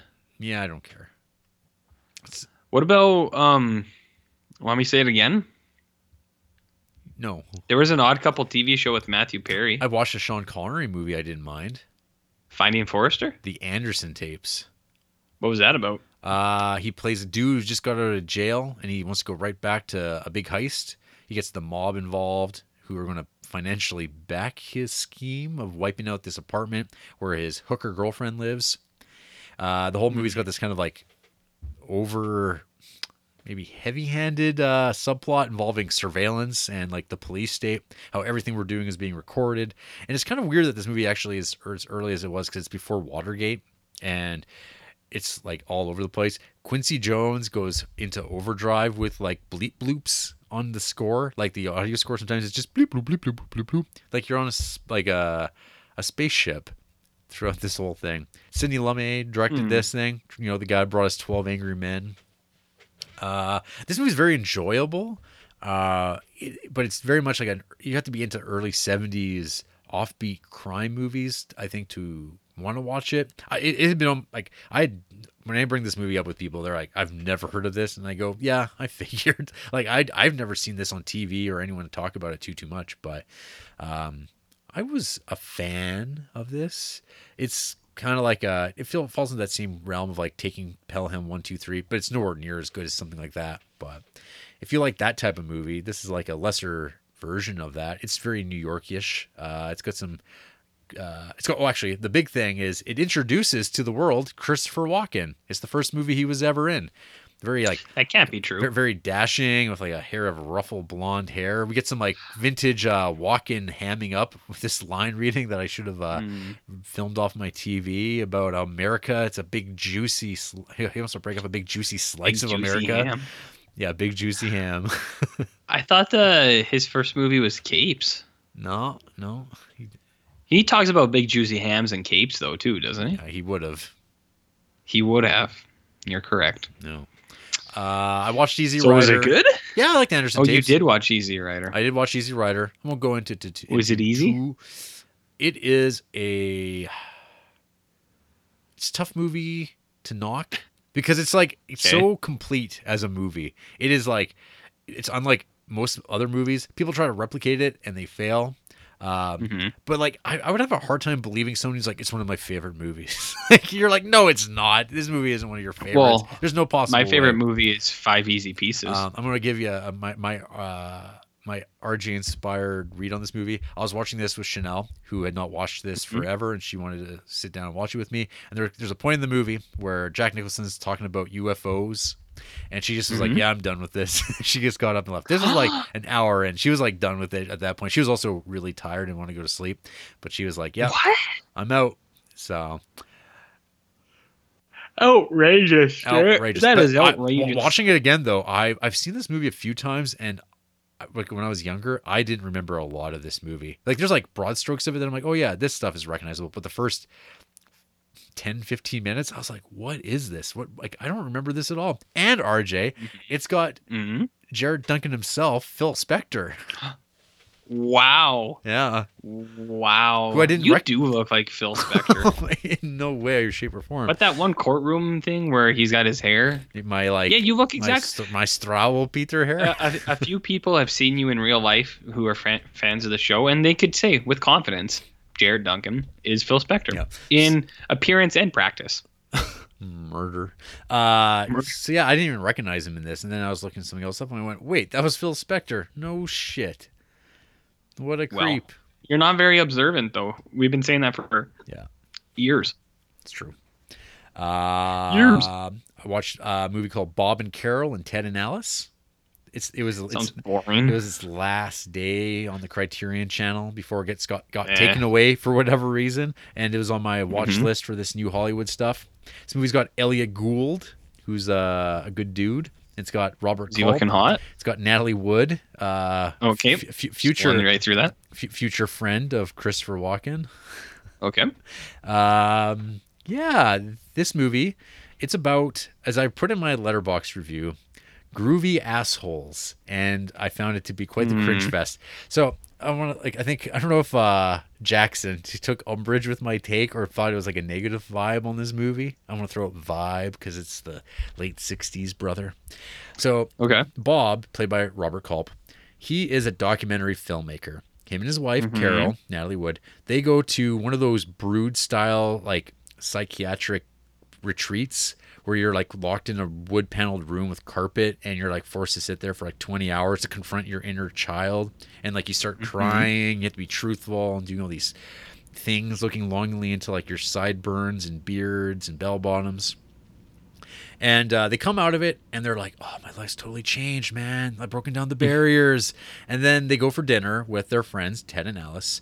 And they start talking about just like all the people who've ever done this sort of thing, where they have like this experience, and then they start telling other people how they should be living their lives. People who've not had that experience and been walked through it, but they're just being told you got to live a better life like us. Like you have to like live a little bit like this, express yourself, and like we have to be more open. Like what do you think about my hair? And uh, well, I think it looks fine. No, but how do you really feel about it? Like, tell me honestly. We have to open up because we love each other, right? And I don't know. There's like the the decisions in this of like Robert Culp's costume, fur collar jackets, and uh, Ooh, turtlenecks, jangly jewelry. Also good. uh, it, like these guys, like they're uh, it's a comedy, okay, but it's like an it's a adult comedy. It is um, Ugh. it's it's wry. It's uh, it's about these people who are I think are supposed to be in their 30s, but they look a lot older or seem older because Mm. life was harder back in the late 60s. And Was it though? Yeah, I mean, if you look at uh, my favorites when you look at sports cards from like different Mhm. decades, and you look at like these men who are like, oh, look at this man who looks like he's 50 years old. Oh, he was 22 because he was a farm Yeah. kid and had probably a horrible diet and hard life. And now look at him. Look at the state of him. Anyways, What was the state of them, Jared? rough. Like a dudes like, are like, like a like a like a tanned, beat up uh, baseball glove. So the movie is like this slow thing of like Bob and Carol. It's like what point is honesty too much? And Bob, of course, tells Carol right before they start making love, "I had an affair with you," and uh, I don't know. Dudes always seem to be the ones that ruin this shit. It's always these uh, privileged guys that uh, decide, hey, free love. This is a great way to capitalize on doing whatever the fuck I want to do. And the movie like sets up these things. Like this is where the cringeness comes in because I have known of people like this from afar and I've seen how this plays out and it's just the worst. These people are the worst. And that's fine because this movie's depicting them in an accurate way. But uh, having fun with it, not like a, an acerbic uh, dialogue sort of way, like a Who's Afraid of Virginia Woolf or Carnal Knowledge or Did you say in a Uh, Rampage. Serbian dialogue way? yeah, It's a weird thing to say, Jared. Cerbic. Why would you say it like that and alienate our Lithuanian friend George Hoshminer? So what I'm saying though is Elliot Gould shows up. He's got a hairy back. You get you get Oh, some does shots of uh, you get some Y-fronts. Lots of Y-fronts. You get them like being doffed, and then you know things are about to g- go down. You pervert. There's some nasty scenes though of like after uh, Bob tells Carol that he's cheating on her, and they start winding down, and Carol's like, "Yeah, I'm totally okay with that because I'm I want to have an open experience. I want to like love you and understand you better." And they start like hanging out on the bathroom floor, but then you notice that their bathroom Mm. floor has like rugs in it, Bugs? Car- carpet rugs on the floor of their bathroom, and they're I've been in a bathroom with a carpet before.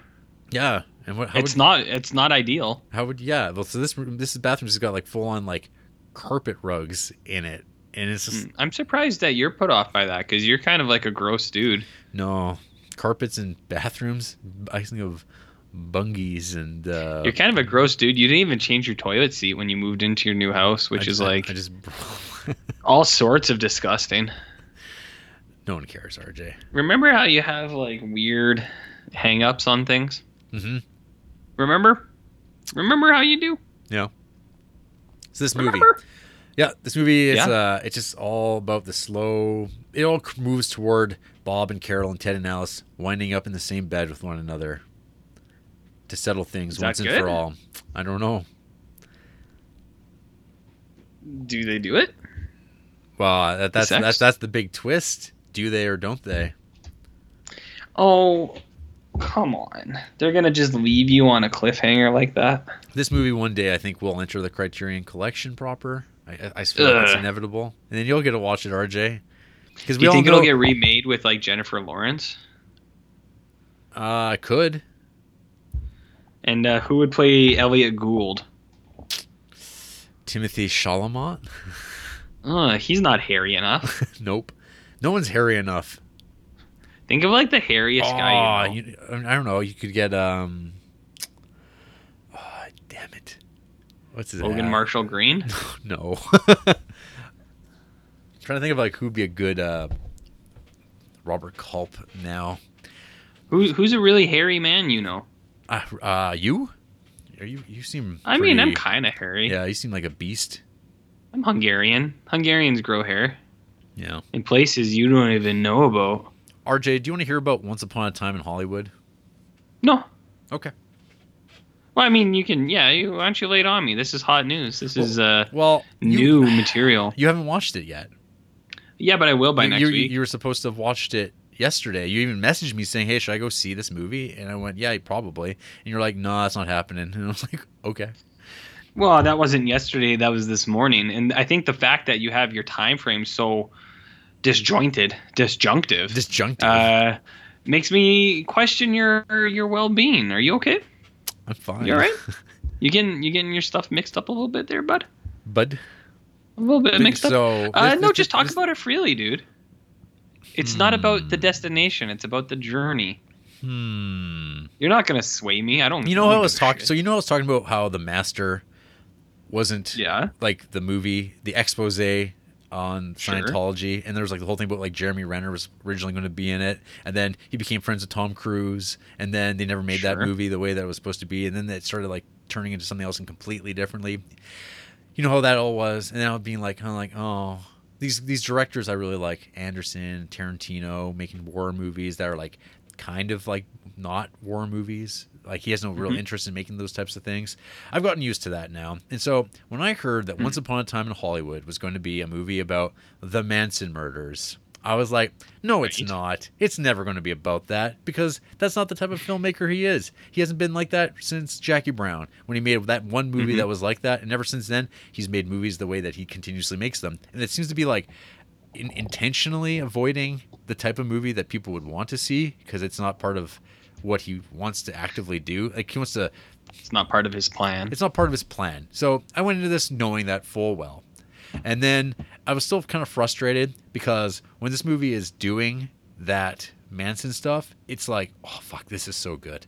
Because at the end of the day, like, there's never been a good movie about the Manson murders. That's never happened. Uh, like, where's my Zodiac Fincher style movie on that? Like, that's what this movie we haven't made it yet. approaches at times because like he's obviously Tarantino, a, an amazing filmmaker. He knows what he's doing. He knows how to. He knows what he's. He, he knows where to rip off things. He knows how to lift. He knows how to assemble things and repackage it and make it its own. And he could have done it, but he didn't want to because that's not what he wanted to do. Okay, hmm but he likes. You know what he likes to do, RJ? He likes What? to have characters talk and have and Oh. have chats. And, And then what? And this is what happens in the movie. And then eventually violence. Good kind of violence, or cartoonish, over the top, crowd pleasing violence. is And- that and- bad or is that good? uh, It's what it is. And you know who Okay. often the worst violence is perpetrated on? Uh, is it people with the XX chromosomes? Yes. And it seems like, particularly when things are happening to them, people get even more excited because they're like, "Oh, this is so so verboten. We never get to see it happen." And even though, except you do, like you do all the time, and We never and- get and he, this. and he gets to relish in it just a little bit more.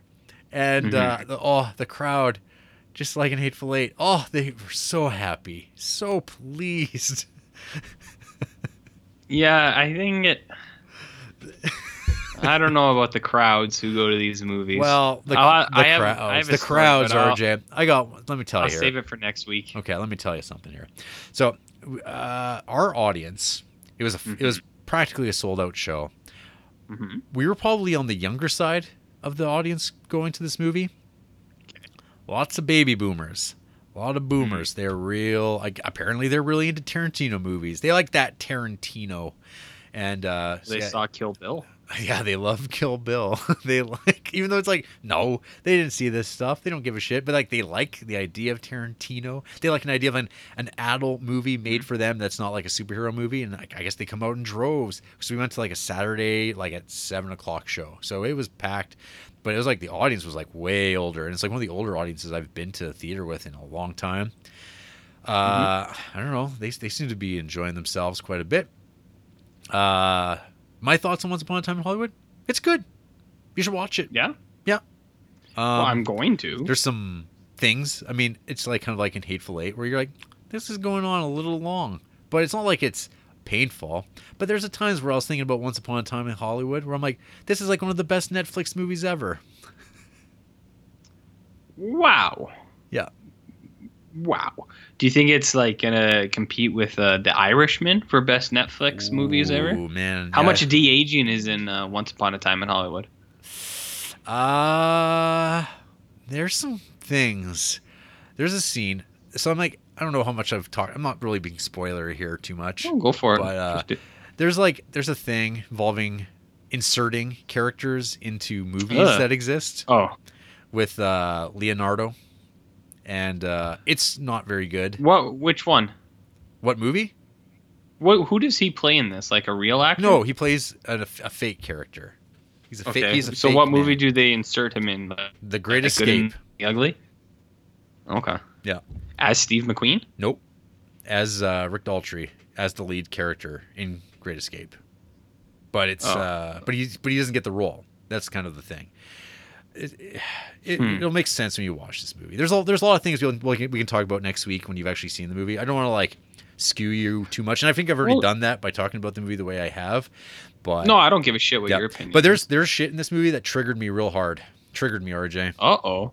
There is Well, okay. there is feet on theater seats and uh, as people might recall uh, one of those moments that really changed my life was when I saw The Dark Knight in theater, and there was this girl who had her fucking bare toes up on the seat right by my fucking face, Mhm. and that that was just fucking disgusting. And then there's this shit, and it's like, oh, oh, look, look, she's such a girl, and I was like, it's like, no, fuck you. Maybe, maybe she got what was coming to her. Wow. Maybe, Wow, Jared. maybe. That's such a hot. Maybe you're the the fan of this uh, f- feminine violence, Maybe. not female violence, not violence against females, but feminine violence. You know, it's a di- it's a it's a difference. It's subtle, Mhm. but it is there. How was uh, Kevin Smith's da- daughter? She because he was talking about her. Who she? You know, Kevin Smith, Silent Bob. yeah. Who, He was talking like for weeks about how his daughter was in this movie. She's one of the flower girls. one the- oh, one of the Manson girls. Oh, is that what she is? Yeah. Oh, so you didn't you didn't pay attention? I have no idea that she was in it. I don't know who she, what she even looks like. Uh, Well, did you watch that Silent Bob, Jay and Silent Bob reboot trailer? nope. Holy fuck, dude! It looks real bad, Oh wow, what real shock. bad. Wow, But Val, really? but Val Kilmer is in it, so that's cool. Oh. So And Ben do- do- Affleck do, and do Matt you, Damon. uh, do you have any questions you want to ask me? No, I mean, I think what you did was a good general rundown. You said your piece. It's new. It's hot. People probably wanted to know what It, it seems like the more you watch it, the But- better it gets, which is Yeah. an experience that uh, I had with Inglourious Basterds. It's a movie I thought was kind of like, oh, I don't know how I feel about this. Then on, when I rewatched it, I was like, this movie's really, really good. So I don't know. I've seen a lo- a lot of love fall on it. Maybe uh, it'll take me a second viewing to for it to w- work its magic, but To- I don't know. There's some like really good stuff to it. I mean, ultimately, this movie is like another repository of like worthless information and shit that Tarantino's really invested in. I'm really curious if we're going to have a like all these people like every time a Tarantino movie comes out, people go like Kill Bill. Oh, I'm going to watch all these uh, Japanese lady snowblood movies, and then Inglourious Basterds. I'm going to. I'm really into Italian war movies now, or uh, Salo. Salo. I'm really into Salo. Remember when that happened? When Django Unchained came Mm-hmm. out, everyone's like, "Oh, I've always been a fan of spaghetti westerns." Spaghetti. Spaghetti. And uh, Spaghetti. I've always been a fan of Hateful Eight.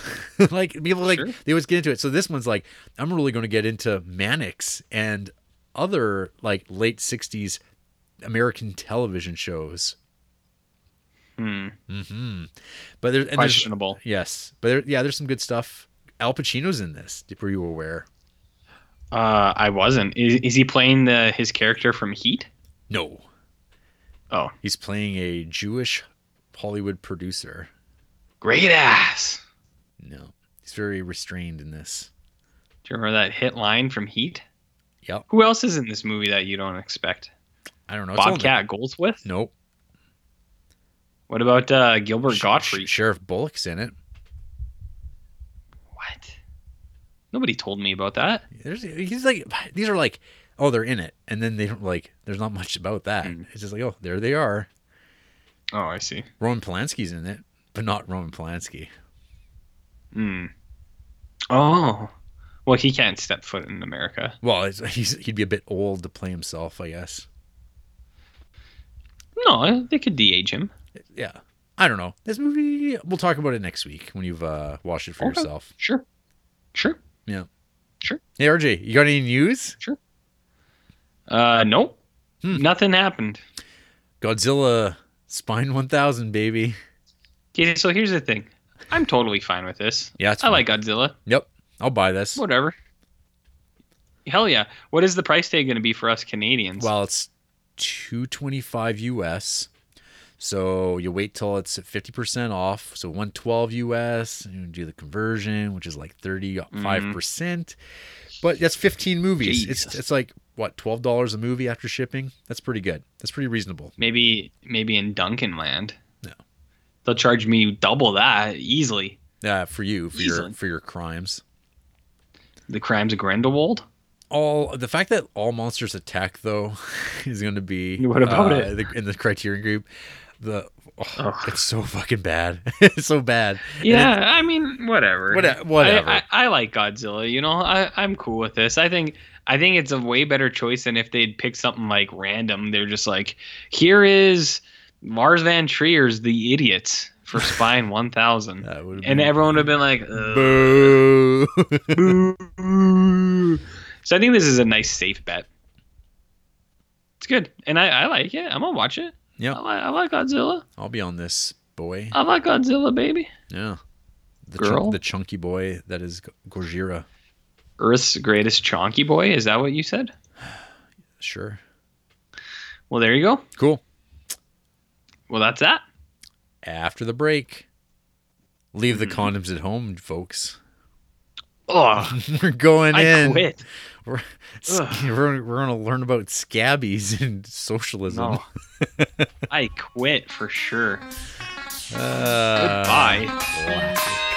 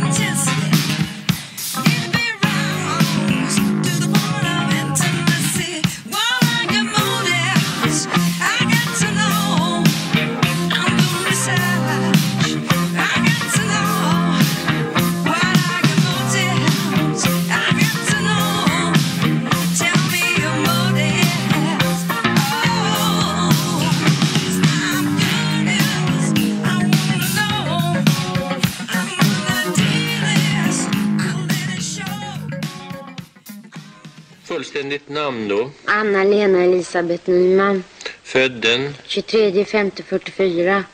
Har ni sökt för det här förut någon gång då? Nej, Inte det? nej. Varför inte då? Nej, törs du inte? Törs inte leka ska man inte vara rädd för dem. ska man ha förtroende för. Kan du beskriva lite grann hur det känns? Jag kliar i ögonen. Så börjar jag klippa med dem där va. Sen går det ner i bröstet och så går det upp i tungan. Tungan? Du, tror du att det är smittsamt? Ja, det är inte omöjligt att det smittar i sängvärme nämligen. Kan du säga när du märkte det här först? Ja, sex, sju år. Goddag farbror Bertil. Nej, men se Helen. Tycker inte farbror Bertil det är synd att tant Ulla är död? Så tidigt? Du vet, så går det upp i tungan va. Och sen sätter det igång. Och så frågar jag. Fråga vad då? Allt. Alla. Jämt och ständigt.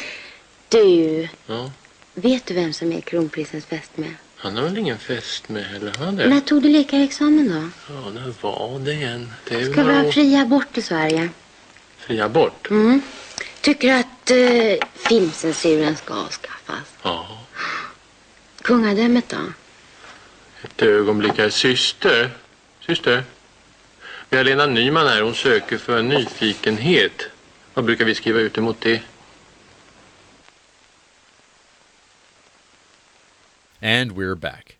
This is the Criterion Creeps podcast, and tonight we're talking about the I Am Curious collection, covering Yellow and Blue from 1967 and 1968, respectively, directed by Vilgot Hjormon. That's right, folks. Who? Hjormon. Who? Hjormon. No, don't don't mistake you- that. S J O M A N. Shomon. No, Hjormon. Did you look that up? I did. You nerd. That's right. So, first up, RJ, this is a collection that's been kind of on my radar for a while. Um, Okay. It's more because of its like Why? I don't know. It's just it's got that interesting title. I am curious, yellow, and I am curious, blue. What does it mean? What is this thing from Sweden? We are too. What, what is its what is this product? What is this thing that we're all about? It's European and sexually liberating, and it has. It's what? Sorry. sexually liberating and was For you, maybe. and was was uh seized by American customs for being too much too much sexiness. Yes. So we're we're gonna get there. Hmm. So I think these are some real RJ picks. I am curious yellow. A Uh-huh. synopsis here from Letterboxd. Lena, age 20, wants to know all she can about life and reality. She collects information on everyone and everything, storing her findings in an enormous archive. She experiments with relationships, political activism, and meditation. Meanwhile, the actors, director, and crew are shown in a humorous parallel plot about the making of the film and their reactions to the story and each other. Nudity, explicit sex, and controversial politics kept this film from being shown in the US, while its seizure by customs was appealed. Sure. So that's Why wouldn't it be? yeah. So RJ, you, you- do you know what the yellow and blue is in reference to? Uh, I think it was a gimmick to sell movies. Well, it's the colors of the Swedish flag. It's apparently uh, and what else? in Vilgot, he uh, he says that these movies should be viewed as one movie. I- I mean, is there any world where someone would watch I Am Curious Yellow and with and not have the intention to watch I Am Curious Blue? Like if you just flat out didn't like Yellow, Oh, I guess you would Yes, stop. But which which is a fascinating thing I noticed on Letterboxd, where uh, over two thousand people have seen Yellow and less than a thousand have seen Blue. I get it. That's the I get it. That's the conversion I- rate, I guess. That's Yeah. the the winning factor of Yellow. Some people might pick up this set and go, they watch Yellow and then they go, I'm good. I think I'm, I'm good. good." I think I'm good here. And yeah, all I mean is like I think the intent to watch both would of course be there for everyone. Like so him saying it's like, well, you should watch both of them as one movie. It's like, yeah, no shit, man. All but I think it makes like a, it's a, about. yeah, it's a nice breaking point though, where it's like a, na- a nice natural stop where you're like, well, okay, like if you're if you're not into it, you can just be like, I don't need to watch the other one. Yeah. I got I got the gist. I Okay. the gist. So, talking about this year, this year film project. So this movie is uh, its approach to cinema is to be mm, not not exactly bourgeois, I would say. In fact, it's trying to break It's down those. bougie? It's yeah, not bougie, RJ. It's uh, it's about breaking down those barriers, those things of comfort. They don't want you to be lulled into any sense of like the cinema, into the cinematic. It, it, it's you want to use the tools of cinema to tell you, make you think about things differently. It is uh, it's kind of engaging, not necessarily in critical theory or anything like that. It is uh, engaging in uh, experimentation. Critical I guess with- in, in, no, no. Uh, there's an, like a whole thing. You could go buy a introducing critical theory book and read about that, and you get yourself a little taste of that Foucault and such. All these things that I've read and left behind in my life after uh, discovering the the kind of sham that is academia. They don't seem to have uh, seem to have helped you at all. Well, I wouldn't go that far, but we'll Well, you, you well, I, I, I, I mean, I, I work there, but uh, true, yeah. but difference of opinion. So this movie, RJ, Mhm. uh, for me, the most engaging part, for I guess, was the uh, I guess what people call the vox pop stuff, where it's the the, the woman on the street asking the general population of Sweden their thoughts on issues of the day, uh, really banging on this notion, one that um, I guess I talk about in my day to day life about this issue of class. And it's like in Sweden, which is kind of like held up uh, nowadays still uh, to this day, it's kind of like this socialist uh, state of like where it's like success, like, or whatever you want to call it? Social d- democracy. Um, where Sure. society is like it's equal and like there's super high taxes, but people aren't like just like out on the street dying. Like the government will help people more or less, uh, to Mm-hmm. more rather than like figure it out.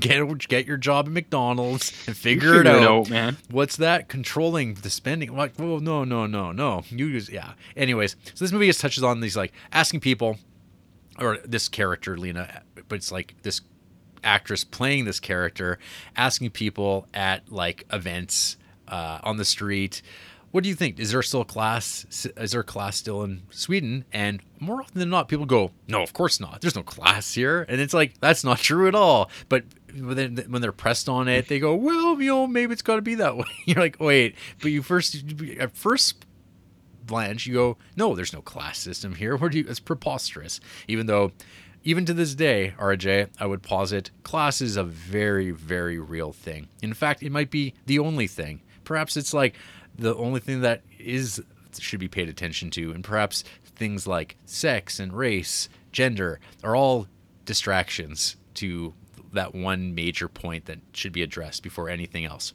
But Well, I, don't mean, some would argue that all of those sub subsidiary things attribute to the class system, Jarrett. Now, Mm-hmm. I'm not one to philosophize or to spout. politicize, make make Politicize. str- strong politics. Allow me to politicize for a minute, but uh, you know, some people who are perhaps passionate about said things would argue that they are all together, entwined in a delicate relationship Mm-hmm. of class, gender, race, religion, diarrhea. I had to throw that in there to, Mhm. you know, Keep it real. just mellow things out a little bit here. But uh, as I said, I'm not going to politicize on that. But uh, I believe there are others out there. I believe there's others out there who would uh, gladly pontificate on such things. Oh, things. yes. And I'm sure if you go to the Letterboxd and find reviews of this movie, I'm sure some of them do. uh, for for certain. I'm sure some of them do. Anyways, you were talking. I was talking something. I was going on about things. So Sure you were. So for me, like the the the eye on the street level thing with like interviewing people of the time, you watch it and you go, oh, people talk the exact same way now as they did back then. Sure do. things really haven't evolved that much. Um, and this, I'm curious, yellow and blue, we'll just say, because they're essentially one continuous thing, just two separate films released separately within a year of one another with the same actors, the same director, um, same plot. I'm going to put in big quotes.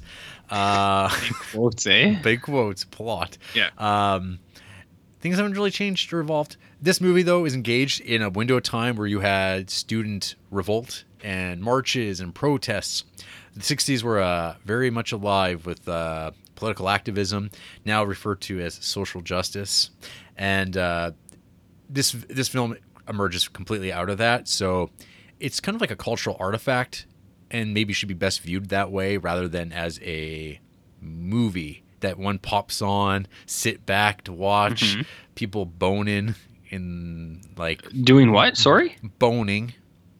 Oh, God. okay, keep going. Yeah, ga- yeah, gazing into one another's genitals and pubic hair. Doing what? gazing. Oh my God. Uh, that's not what all. That's not what all this movie's about. But uh, that's what definitely sold this to a lot of people who are like, "Oh, what are these Swedish people up to? What What are these crazy Mm-hmm. Euros up to? They're just making movies about themselves having sex. That's pretty wild." But you got to think like that probably was pretty wild uh, for movie goers at that point in time, where Sure. like you just didn't go see these things in movies so it's like oh what a novelty and then of course when the government steps in and says you can't watch this it just makes people want to see it all the more and then of course inevitably uh, it goes through court cases where you go well we can't really deny people what they want and uh, it's, just- it's freedom of expression so have at her and they and audiences did and then they were watching this and would been oh What do you think their opinion of, was? Do you think the people who were like fighting for this uh, Well- sex flick were? Do you think they were pleased with the what they got? Let's read what on Wikipedia the critical reception. Contemporary. Initial reception to Curious Yellow was divided. Vincent Canby of the New York Times referred to it as good, serious movie about a society in transition, and Norman Mailer said he felt like a better man after having seen it. Conversely, Rex Reed Okay. described the film as about as good for you as drinking furniture polish, and Roger Ebert of the Chicago Sun Times lambasted it as a dog, a real dog, and stupid and slow and uninteresting. Uh, I have the Roger Ebert uh, review in front of me here, Jarrett. Yeah. He's talking of uh, pious pornographers, uh, anti-erotic. Two hours of the movie will drive thoughts of sex out of your mind for weeks. Ebert knows about his, Ebert knows about titties. He knows about them huge tits. Uh, he just he's he's really on about how he doesn't think this movie is erotic or sexy at all. And I would Uh, like I don't disagree. Like I no, don't I don't. This is a this is a rare confluence with me and uh, Mr. Roger Ebert, where it's like, yeah, I agree. I don't think this movie is sexist or uh, sexy either. He does he does talk. His opening line is, "If your bag is shelling out several bucks to witness fa- phallus in brackets flaccid, then I am curious. Is the flick for you?" Uh, do you He think, said do, the you- do movie you was a think uh, Ebert went into this movie with like a big raging hard on and then, oh, I didn't even get a jerk off by the time the credits Yeah. rolled? I I think so. I think even more interesting is on Roger Ebert's page. All the comments are from six years ago, so I don't think anyone's watched this movie in six years. I don't know if a lot of people go That's out of what their way to check this one out. So I mean, okay, this movie fits on a. Uh, so did you think of Loves of a Blonde at all while watching this? Nope, No. Okay, that movie was on my mind. not really. The black and white. I think I liked that movie. Yeah, the Blonson, like the, just like the relationship of this girl being taken advantage of by this dude, uh, who like. I who gotcha. tra- the musician who travels around and like she she thinks like she's liberated. And she's like, yeah, I slept with a bunch of guys. Now I can pick on whoever Yeah. I want. And then she like, oh, this guy's like doing the same, doing this thing around me. And she's like, the emotions, the human emotion kind of comes into these things about like when philosophy and approach kind of come in. It was reminding Yeah. me a lot of like uh, the same thing when I was watching that uh, Bob and Carol and Alice and Ted movie I was mentioning earlier. The Bob and Doug movie you yeah, watched? yes, on Criterion Channel. Strange Brew. Strange Brew. Okay. Um, it's it's the same thing. Cool. Like th- this window of time, these movies come out within two years of one another, and uh, yeah, you have a society in transition. Uh, and this is a movie that's going Where to. are they transitioning from? I don't know, but I know they're sexually transmitting sa- things. Oh my God, Jared.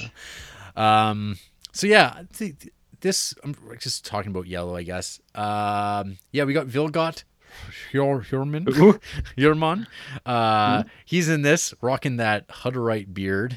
Um, he's behind. he is absolutely rocking that Hutterite Mennonite Yeah. beard. It's And full. so we have these scenes where like it kind of cuts in between like them making a movie and then they're filming scenes of the characters happening and then they kind of remind you that oh you're watching a movie, which is something they actually kind of do in Once Upon a Time in Hollywood at moments where it's like a full on movie and then you get character. Yeah, see, meta filmmaking. hmm So anyway, um, the story just kind of proceeds. It's uh, it has no interest in trying to make a seductive film experience, which I Oh well, it- why would you? well, it, it reminds me of the idea of like latter day Jean Luc Godard movies that are like almost like, in some ways, like you could argue if you're not a fan of this movie, it's ruined by the fact that it's like trying to be this like political film and it's like not even trying to like operate as a film. I like, I get it. It's like if you don't have any interest in this type of thing, it is not going to be for you. And so in that case, it's like, well, is this film a failure because it's not seductive enough? And like it would argue, well, yeah, we shouldn't have to be seductive. People should be coming to this and be challenged. Okay. Sure. Um, I really have no strong dislike or like for these films. Th- to me, they're just like cultural Sure. curiosities. Curious. Um, Mm. of like th- these movies, and I'm like, okay, I've watched them now, and I am uh, prepared to move on with my life. But um, we'll continue talking about this. RJ, what did what did you think here of uh, I am curious yellow? You're smirking a lot over there. Why do you think that is, Jarrett? Oh, I just I couldn't imagine RJ Baylog being a fan of I am curious. Is it because I don't understand metaphors? No, no, I don't think this movie really takes in that element. Is it because of, I- uh, I'm made liter- uncomfortable? Literary conventions. Do you think it's because I get uncomfortable when I see genitals in any way, shape, or form? Or any kind of sexuality portrayed in any form? Raw sexuality. Raw sexuality. Am I a Quaker? I don't think so. Quaker. But uh you non, know, non-violence. You feel like you feel like a Oh, violent no, man. Who are those who are those dudes? Yeah, I'm super violent. Who are those uh people who didn't have violent, sex? violent and sexually repressed, just like a good Catholic boy. Good Catholic boy. That's exactly it. No, who were those uh those purists that didn't have sex, but like I thought those were Quakers. No? They, they well, they didn't last very long, did they? Yeah, the ones who didn't have sex and then none of them went forward. Yeah. Okay, well, anyways, I'm more like along that line where it's just like, ugh, ugh. Like, you know that Dave Chappelle skit where he's like, I just want to stick my uh, penis through the hole? it's just like, I sympathize with that because I also don't want to see penises on screen or vaginas or any genitalia for that matter. What am I talking about? Anyways, I am curious, yellow. We're just talking about yellow, right? Yes. Okay. Uh, yeah, I wasn't into this. Yeah. Um, I'm I'm kind of indifferent, like you are. Like I didn't dislike this movie in any way, but I didn't. I sure as hell didn't like it. I thought I'm with Roger Ebert, man. This thing's like a dog. This thing is Dogs are awesome Ruling. though. uh not uh not an actual dog. It's like a dog The of figure um, of speech. The figure of speech dog, not a literal dog. Yeah, because dogs are cool. Um, no, it's just kind of like I I found this thing to just be like that kind of auteur bullshit where it's like film. yeah, it's tedious, but it's like it's like films about films about society, and it's like ugh. Where I feel like there are movies that are commentaries about social or cultural things and they use film as their like grounding point mm-hmm. for it. Like, for example, Jared, Criterion movie, which we've covered already, eight and a half. I feel like eight and a half, and like I'm I'm using this connection very loosely. I don't think these movies are related at all, but I'm just saying, eight and a half is a movie about movies, and it's telling a story outside of it about Fellini and about the things that he was into and the things that he was feeling and his world. Where I feel like I am curious is a movie about making a movie about all these class, society, sexual explore, uh, exploration, and all these other things. And I honestly, I felt like it was just too much stuff jammed into one thing. Like the word of the day that you brought on me, and now I can't stop thinking about it, is it's disjunctive. Like I feel like it's all over the fucking place because it like cuts between these interviewing parts where like you said you, you were a fan of those where she's like talking to people about like caste systems and I don't know all that like shit that was going on in Sweden, and Yep. and then it also cuts to like the sexuality bits, like liberation and all that good junk, and you're like, okay, cool, but then you're also like, you get this like faux making of behind the scenes stuff, and I was just kind of like, I don't know if we need this. I don't know if you need this like through line of making the movie where it's like the actress and she's they're making the movie about the stuff they're doing, but she's also exploring and like discovering herself with the actors and the directors like on the other side of it. Yeah. It just it, I don't know, it honestly felt like too much shit for me where Well- I was kind of like, ah, Yeah, they, they, they're, got too, too many uh too many irons in the fire here, Jarrett. yeah, yeah. uh, There's like it's a it's a potpourri of uh approaches because there's like these uh yeah these, like it's always like wanting to like kind of remind you at times of the uh the artifice of film and never like let you become comfortable or lulled like kind of like the one moment in the film uh in yellow. That's like when um the couple goes to the like lakeside shore and they're like hanging out and then she like but she knows about like another girl that he's seeing and she calls her out on, it and they like kind of like go and start like fighting in the water and they have this like moment of like like like they're they're fighting but then they're like really getting into each other too. And then then they go back to the house and they're just like laying around like I guess parading around naked and then and then uh, she finds out that there's another girl that he hasn't been telling her about. And then when she comes to lay down after she's found out about it he just like takes her.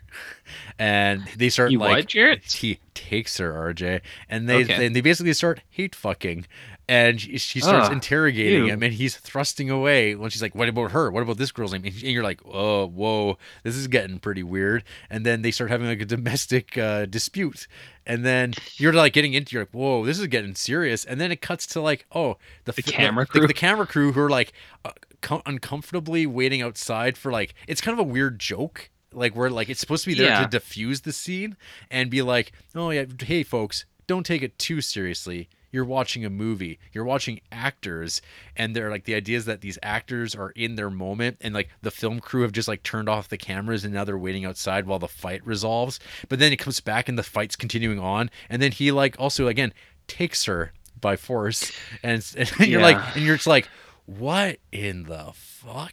And then it kind of jump like it's like but it's like there's obviously like pretty good like film practice going on in this and there's like a moment in i'm curious blue like this like amazing crane shot of like following her like leaving this apartment going up this huge stairs and then crossing this bridge and it looks amazing and you're like holy crap.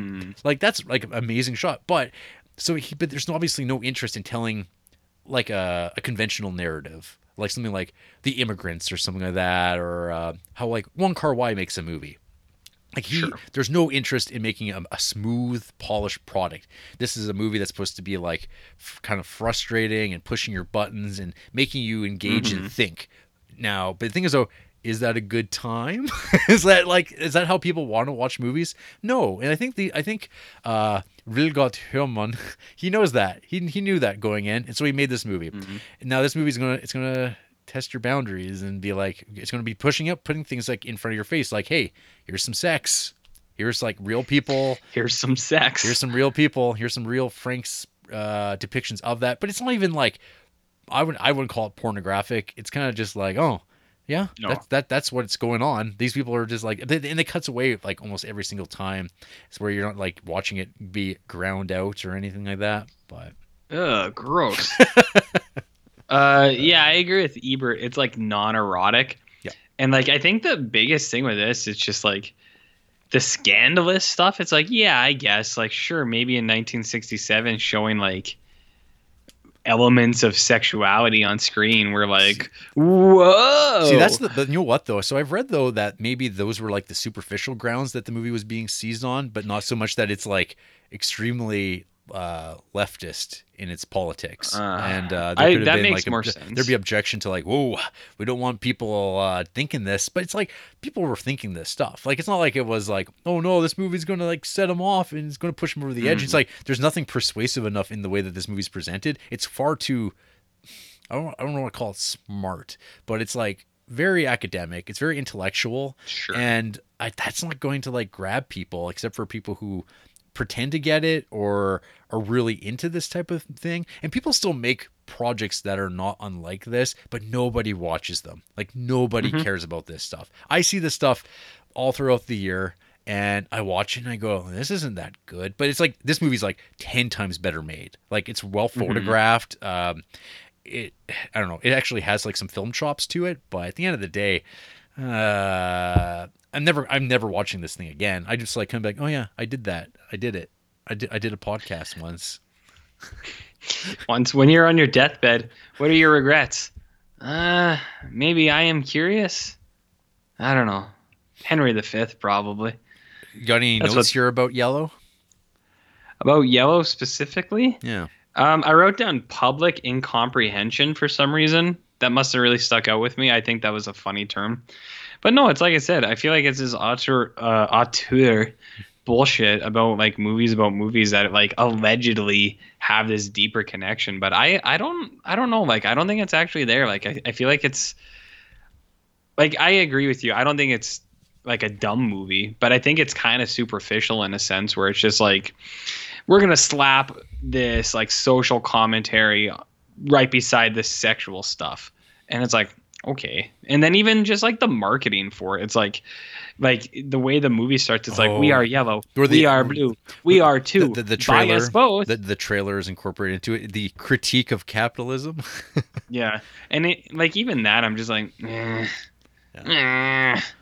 so yeah yellow is yellow uh, i gotta say i think out of the two i think i enjoyed blue more than yellow but i don't know really? I think it had um well there's just lots of shots of people swimming naked in uh in lakes but n- never genitals. never Ah, genitals. Yeah, See what I mean there, Jared? I hear you. Uh I don't know. Um you you take blue away. Okay, You go. so I am curious. Blue. This is uh made the subsequent year, '68. Yeah. Tagline: Look who's flying into the blue. Into the blue? Yeah, It's a weird way to put it. the same movie with the same characters, cast, and crew as I Am Curious Yellow, but with some different scenes and a different political slant. Bullshit. That's like absolutely no. This movie is completely. It's, No. a, it's a completely different movie. This is crap. Yep. The political focus in Blue is personal relationships, religion, prisons, and sex. Blue omits much of the class consciousness and non-violence interviews of the first version. Oh yes, there's all the stuff with the weird like Borat style Martin Luther King interview that. The Borat? Borat. I have a dream. Well, it's not more uh, Stephen Colbert, I guess. Like, or like he's like fake. I don't know. More like Weird Al, where it's like fake interviews. Oh, who is um? Because I don't the think- dude on uh much music? The doot doot doot boop boop. You know that interviewer? No. I, I remember Weird Al did this way back on LTV. Anyways, uh, blue omits much of the class consciousness, non-violence interviews of the first version. Yellow and blue are the colors of the Swedish flag. Thanks, thanks. Garbage. Mm. No one's watched. No, no one who wrote that watched this movie. They just threw out some some terms and going, "Hey, that's what this is about." Um, so yeah, I watched this on, on the subsequent day, taking a break, and uh, my my focus was not on this movie entirely. It felt like just more of the same, and, and so it's like turning this like oh, two hours was fine, but now we're getting into hours three and four, and it's like not doing anything different. It's like it's got the same types of interviews, interviews, but with different people with different responses. Um, You know who is doing different interviews? Nardwuar, the human serviette from oh, Canadian Narwhal. Much Music. yeah. Nardwuar. Doot doot doot doot. It's a shave and a haircut song, Jared. Oh. Know what I mean? Yeah. Talk about whatever you want to talk about. I just wanted to talk about Nardwuar for a second. Okay. So, blue. Yeah, this Yes. one uh, I found even less essential than yellow. Uh, it, it's just more of the Sure. same and completely washed over me.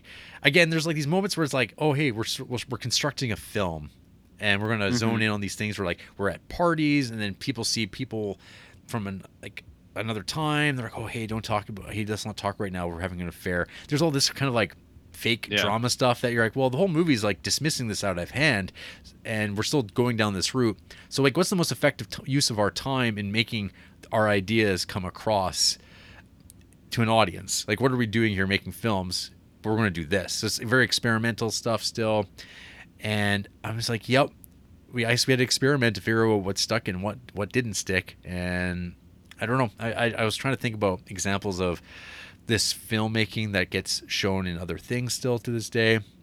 But it's like, well, just make it, just make a documentary. Just make a a Yep. movie and write your story clearly, coherently. Feel- but it's like again, I- but it's just like it's just, that's what they want you to think, man, because that's just uh, facilitates the commerce, man. and I'm like, yeah, but that's what people want. People are people like storytelling. People like cohesion. Yeah. Um, you can Well, you- you for can- your like, Yeah. keep going. Oh yeah, Keep going. yeah. People want something to stick with them, and I mean, Yep. obviously, that we're now at a point in the monoculture where Disney Studios, Disney whatever, Marvel Studios, they figured it out. They have every movie they make now makes a billion dollars. And you don't even know it. Like you don't know anybody who actually sees these movies because there's so many people now on the planet that like it doesn't even like making a move billions like well that's pretty easy if, as long as you got the right like broadness to mm-hmm. your movie and i mean those people like don't even know what i am curious is and most of those people don't even know what the criterion collection is It's true. and it's like well does that mean the criterion collection is like dismissed out of hand no so it's like well i'm curious i don't know what that is and it's about this particular thing it's dismissed out of hand sure i mean this movie's not going to be for everybody and i don't blame them at all but I don't know. I just feel like there's a, a better way of doing because like I agree with the politics of these movies personally, and uh, I just don't know if this is the most persuasive argument to those politics. Because if it is, it's kind of like, oh, Jesus, maybe there's something Mm. wrong with the way that uh, you're thinking. But I don't know. I think you can do. It could have been done better, but. RJ. Sure, I mean strong politics. No, I was just gonna say when you're talking about like people trying to like mimic mimic it today, kind of, or or you were th- trying to think of ex- examples. I think the only thing that would come close would be like maybe horror movies that aren't good. And uh, the only thing that comes into mind would be like something like that Adam Wingard would make, which would be like not the Blair Witch remake that he made recently, but like that and then like a little bit more where it's just like and then you see the camera crew but then the camera crew gets terrorized also and it like like do you know what i mean that's the only thing i could think of where it'd be like Like a found footage Yeah. movie? but i don't think that any of those people are like fans of i am curious i just uh no. the and the only other thing that i could think of is that uh disappearance of eleanor rigby movie that had uh, your buddy james mcavoy and jessica chastain where it was like it was a romance movie and one was just from her perspective one was from his perspective and then there was a third movie that was a mix between both which was like the real story. See, and that's kind of what I thought we were going to be getting with this split of I- yellow I and blue too. based on the right. but it's horseshit It's total Yeah. bullshit. It's like no, this is like just different foot. Like it's a completely different footage, and it's like yeah, it's the same kind of gimmick and characters, and we got Vilgot still lurking in the in the shadows. ego the destroyer Yeah, there he is, beard intact, Mhm. and uh, we have Lena, nice kind of uh, dunham find finding finding trouble wherever she goes, mixing it up, having blowouts with that same dude. Yeah. Um, scabbies, scabbies, and yeah like, this one's got the- way the- more weird talk of scabbies Well, and there's like, yeah, okay, we gotta we gotta take a look at your penis now. We gotta clean yourself up and roll it around your body. There's lots of bodies. Are you afraid of the human body, RJ? Yes, you are. Uh, no, not the body specifically. I just don't like the way genitalia are used. As in how they hang off the body. Sure, sure. Yeah, I mean bodies are fine. Like, what do you want to know about bodies? I know about like muscles and skeletal development. Like, I'll tell you whatever you want, man. So, yeah. Any uh, any thoughts So- on blue? uh, I thought it was really funny in blue when uh, they're like on that track and field thing pitch, and then that naked woman emerges, and then the guy sees her and then just runs away. I was like, hey, that's something I can relate to. Running away from nudity. I'm on board with that. Uh, I thought this movie was like so. It's like I said. I think blue is like a little bit more enjoyable for me. I didn't really enjoy either of these. I, I also didn't dislike them, but Blue is also more gratuitous in the sense where it's like slapstick sexuality humor, like that tower scene where the tower is going up and down. Oh, I was watching that and I was just like, like just like squinting my eyes. I was like, what? Did, like, what are they doing? What are what do they hope to achieve by this? Whatever it is, it's not working. So I was like, I don't, I don't know. Like, I, like you know, you know what I mean, Jer? You know what I mean, Jer? It's and I feel like that was like it's not working. That's a whole movie too. And then there's even these weird scenes where like the one scene that I thought was really weird and out of place is when she gets picked up by those hitchhikers and they have like weird overt sexuality Oh, like on display in front of her. And then she's talking and she's like that was the best I felt in weeks. And then they drop me off. And and then it like it just moves on and you're like okay, so she's comfortable with like around other sexuality, but it's like, but who fucking cares? And like that's the whole thing. It's like sexual liberation. It's like, yeah, yeah, I get it.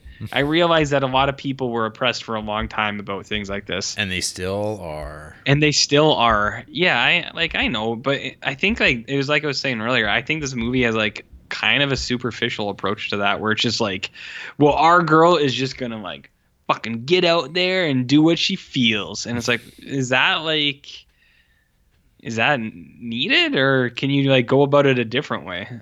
I don't know. It's not how i would have made the movies Mhm. but uh my movie would just be a guy sitting in a chair in an empty room for two hours and then it, just, it would just be like it would just be like a subtitle popping up that just says like no genitalia.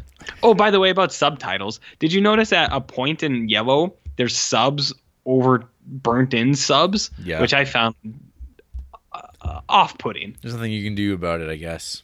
there's nothing you can do about Or- that. or actually, after watching these movies, RJ, do you have any like strong feelings about Franco? Who, Jess Franco? yeah, or uh, James Franco, Well, or perhaps so Francisco Franco.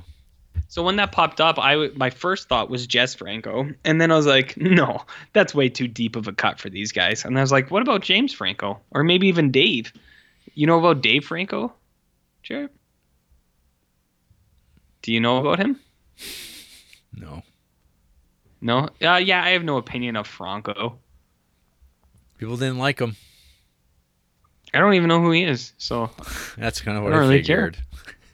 figured. I know who Nardwuar is. He was only the like. I mean, he ruled Spain.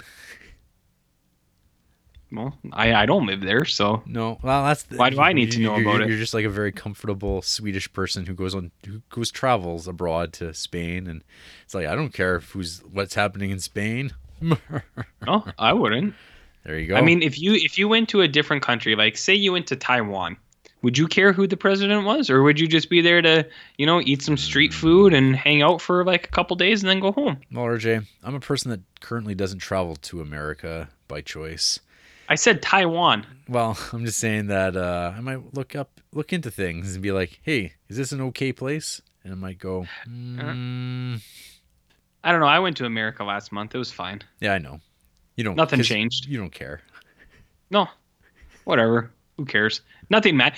I mean, Jarrett, it doesn't matter who's in. Nothing's gonna change. Know what I mean? hmm Legalize it. Do you remember that issue of Superman's girlfriend Lois Lane, where uh. Lois Lane becomes a black woman for a day to experience racism, and that was No. called "I Am Curious Black." Wow. When was that written? Like tw- uh, 1999? Uh, a little earlier than that. Oh. No, I don't remember that, but No. uh, that's embarrassing for Yeah. uh, DC Comics. oh, sucks to be them. yep. Be there. What other comic gossip do you got? Um, Gwen Stacy really wanted to go to that movie with Peter Parker. Do you think that would have changed everything if Peter Parker had like gone to that movie with Gwen, and then like he got woke and uh, got radicalized and started like wanting to smash the state? I feel like Peter Parker would have been cutting uh, a hole in the bottom of that popcorn and been Oh. like, "Hey, Gwen, check this shit out." I mean, it is about a Spider-Man is about a man who like shoots like white sticky fluid out from his wrists. Not what I meant at all. No. It's not what I meant at all. He's I a- wasn't meaning He's, he's a he's a repressed weirdo. I feel like Peter Parker wouldn't have cared about this movie, How do you? and I don't think Gwen Stacy would have cared either. Ah, she, I don't know, man. It was it was the hot picture of the time. Allegedly, You know. How do you how, how do you feel about non-violence, RJ? To to prove your point, I feel like that's a made-up thing. is it? Yeah, sure. You should read a book sometime. I don't read books. I, I don't even know well, how to read. Stephen King. No, I just he'll, audio he'll, book it because I he'll, can't read. he'll tell you about black experience. Wow. Actually, I mean, if you get RJ book. can, RJ can send you some some, s- I some can send you pictures some pictures of Stephen King, His and, usage of uh, language. his vernacular is dated.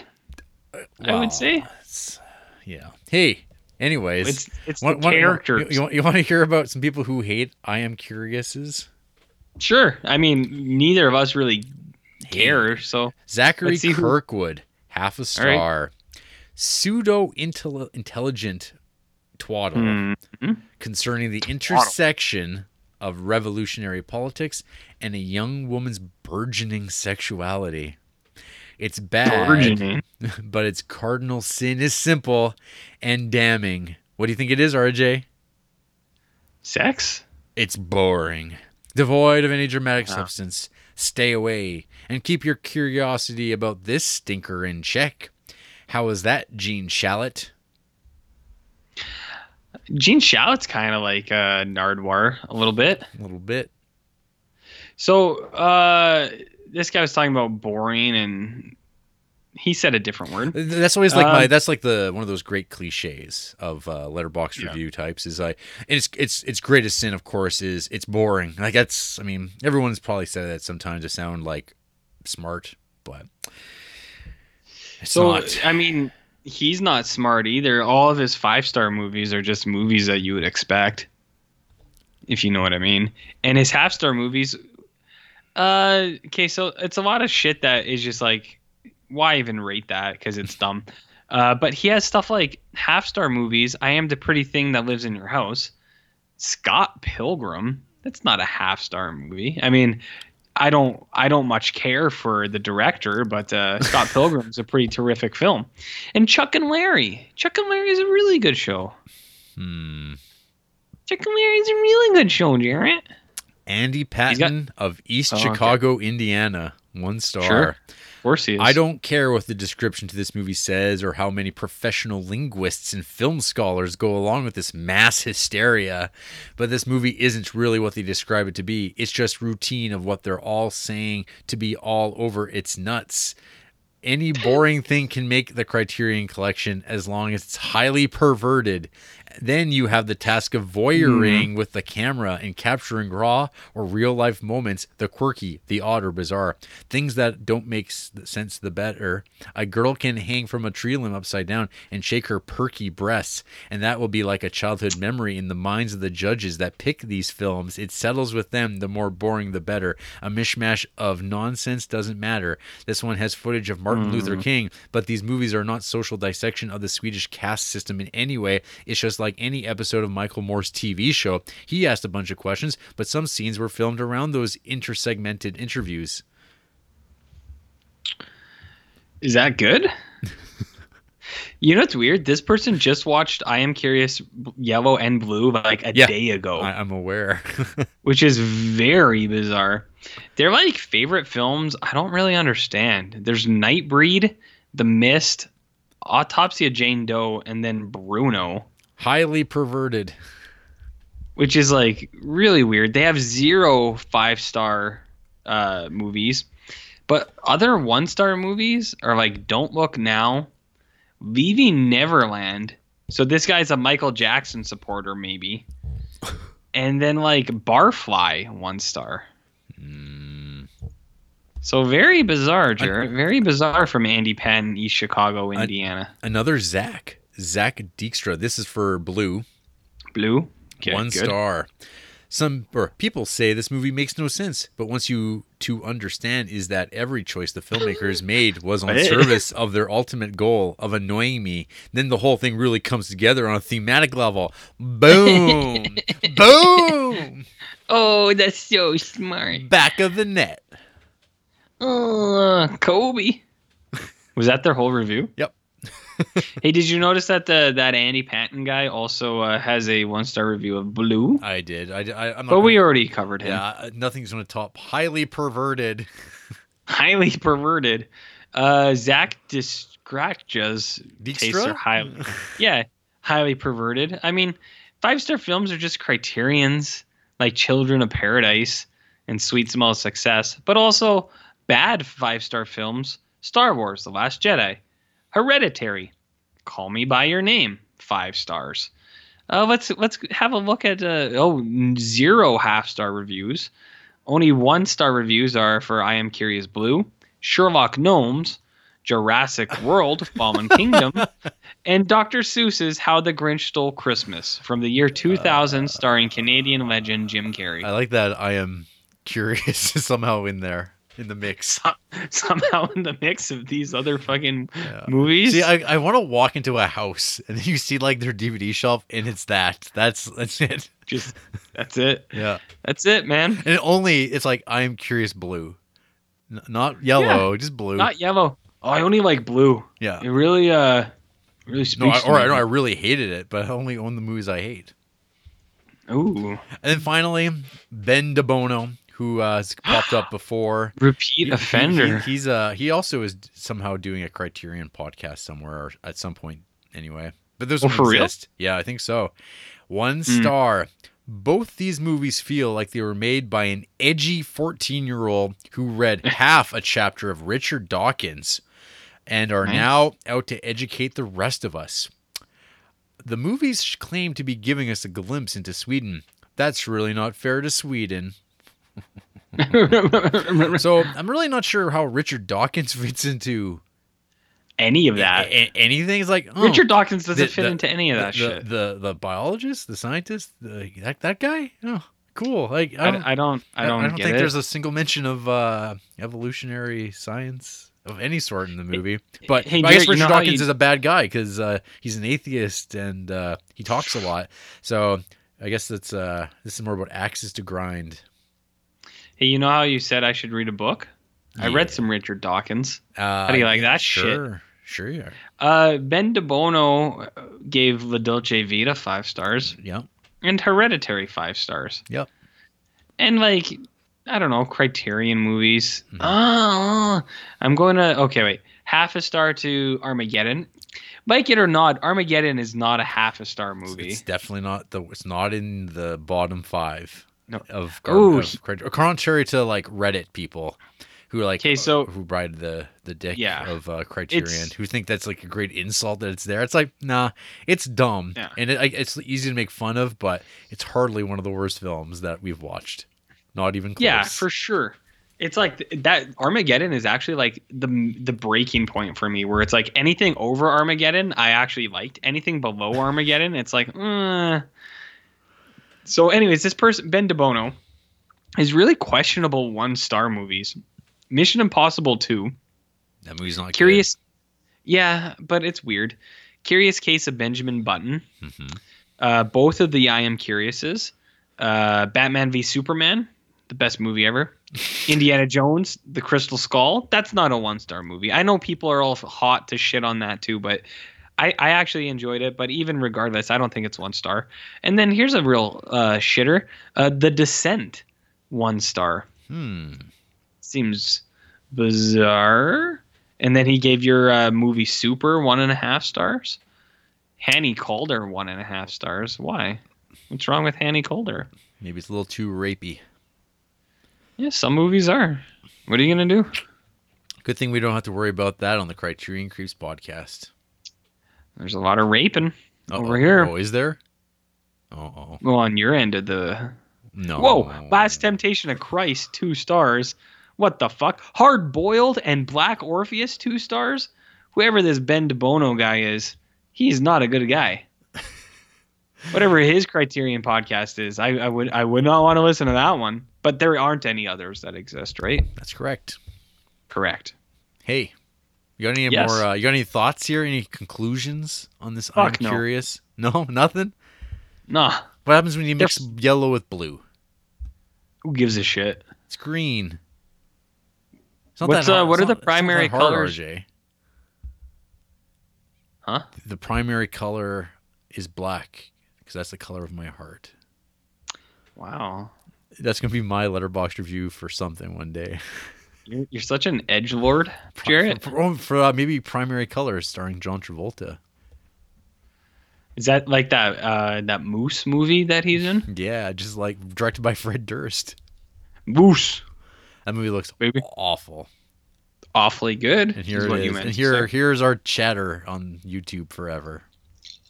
What Moose? We're Yeah. gonna watch it when it comes out. Ugh. Yeah. After the break, we're getting our Mhm. genitals scrubbed. You. That's it. You. Use a condom, RJ, for Christ's sake. Ugh.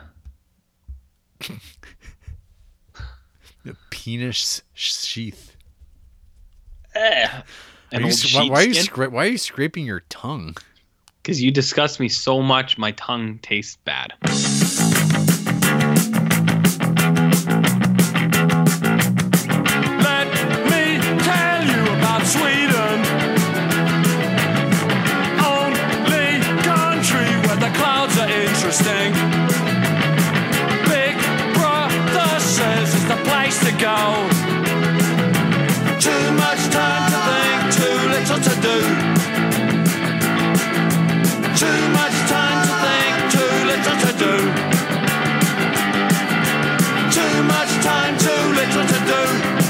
Do. Cause all quiet on the Eastern Front. Fluctuations at a minimum. Hypochondriac tombstone. Sense of humor's gonna stray somewhere. RJ, are you going to be traveling Yes. to Sweden in the future? Now, if they got all this weird sex shit like this movie oh, suggests, What, what about those wild politics? Universal healthcare. Oh, Ugh. I don't care about that. I'm just more weirded out about all this imagery of towers going up and down. you you can know what I mean? email us at criterioncreeps at gmail.com and tell us about is that working? Is that really working? I don't think it is. I don't think it's working. We got a Facebook page. We're on Instagram. We're on highly perverted Letterboxd, where you can be, Uh, where you oh, your, where your reviews can be deleted, like mine, Jared Duncan's, and RJ's at Barnloaf. Where did you get a review deleted? I haven't yet. I'm not that lucky. Not yet. And uh, yeah, we're on Patreon. We got Are we? Patreon. We? got YouTube. If you want to listen to like, if you don't want to listen to this shit ever again, you can just listen to us talk about that movie you care so much about. What? I am curious. We're on SoundCloud, Stitcher, iTunes, Google Play, all that shit. What else? What else are we on, Jarrett? Next week, Spine 182. Sam Peckinpah's Straw Dogs from 1971. Oh, baby. Math just got a little harder. What about Sam Sanchez's Straw Dogs? Is he? What? what? Why did you say math got harder? Because Dustin Hoffman's a mathematician. I don't. Know. I've never seen Straw Dogs, dude. Oh shit! Well, you're gonna find out all about bear traps then, my friend, and and Oh. English people, and coats. What did the English do? broken glasses and complex sexuality. Ugh. You had me for everything until that one. Yeah. Good night, folks. Um. Okay.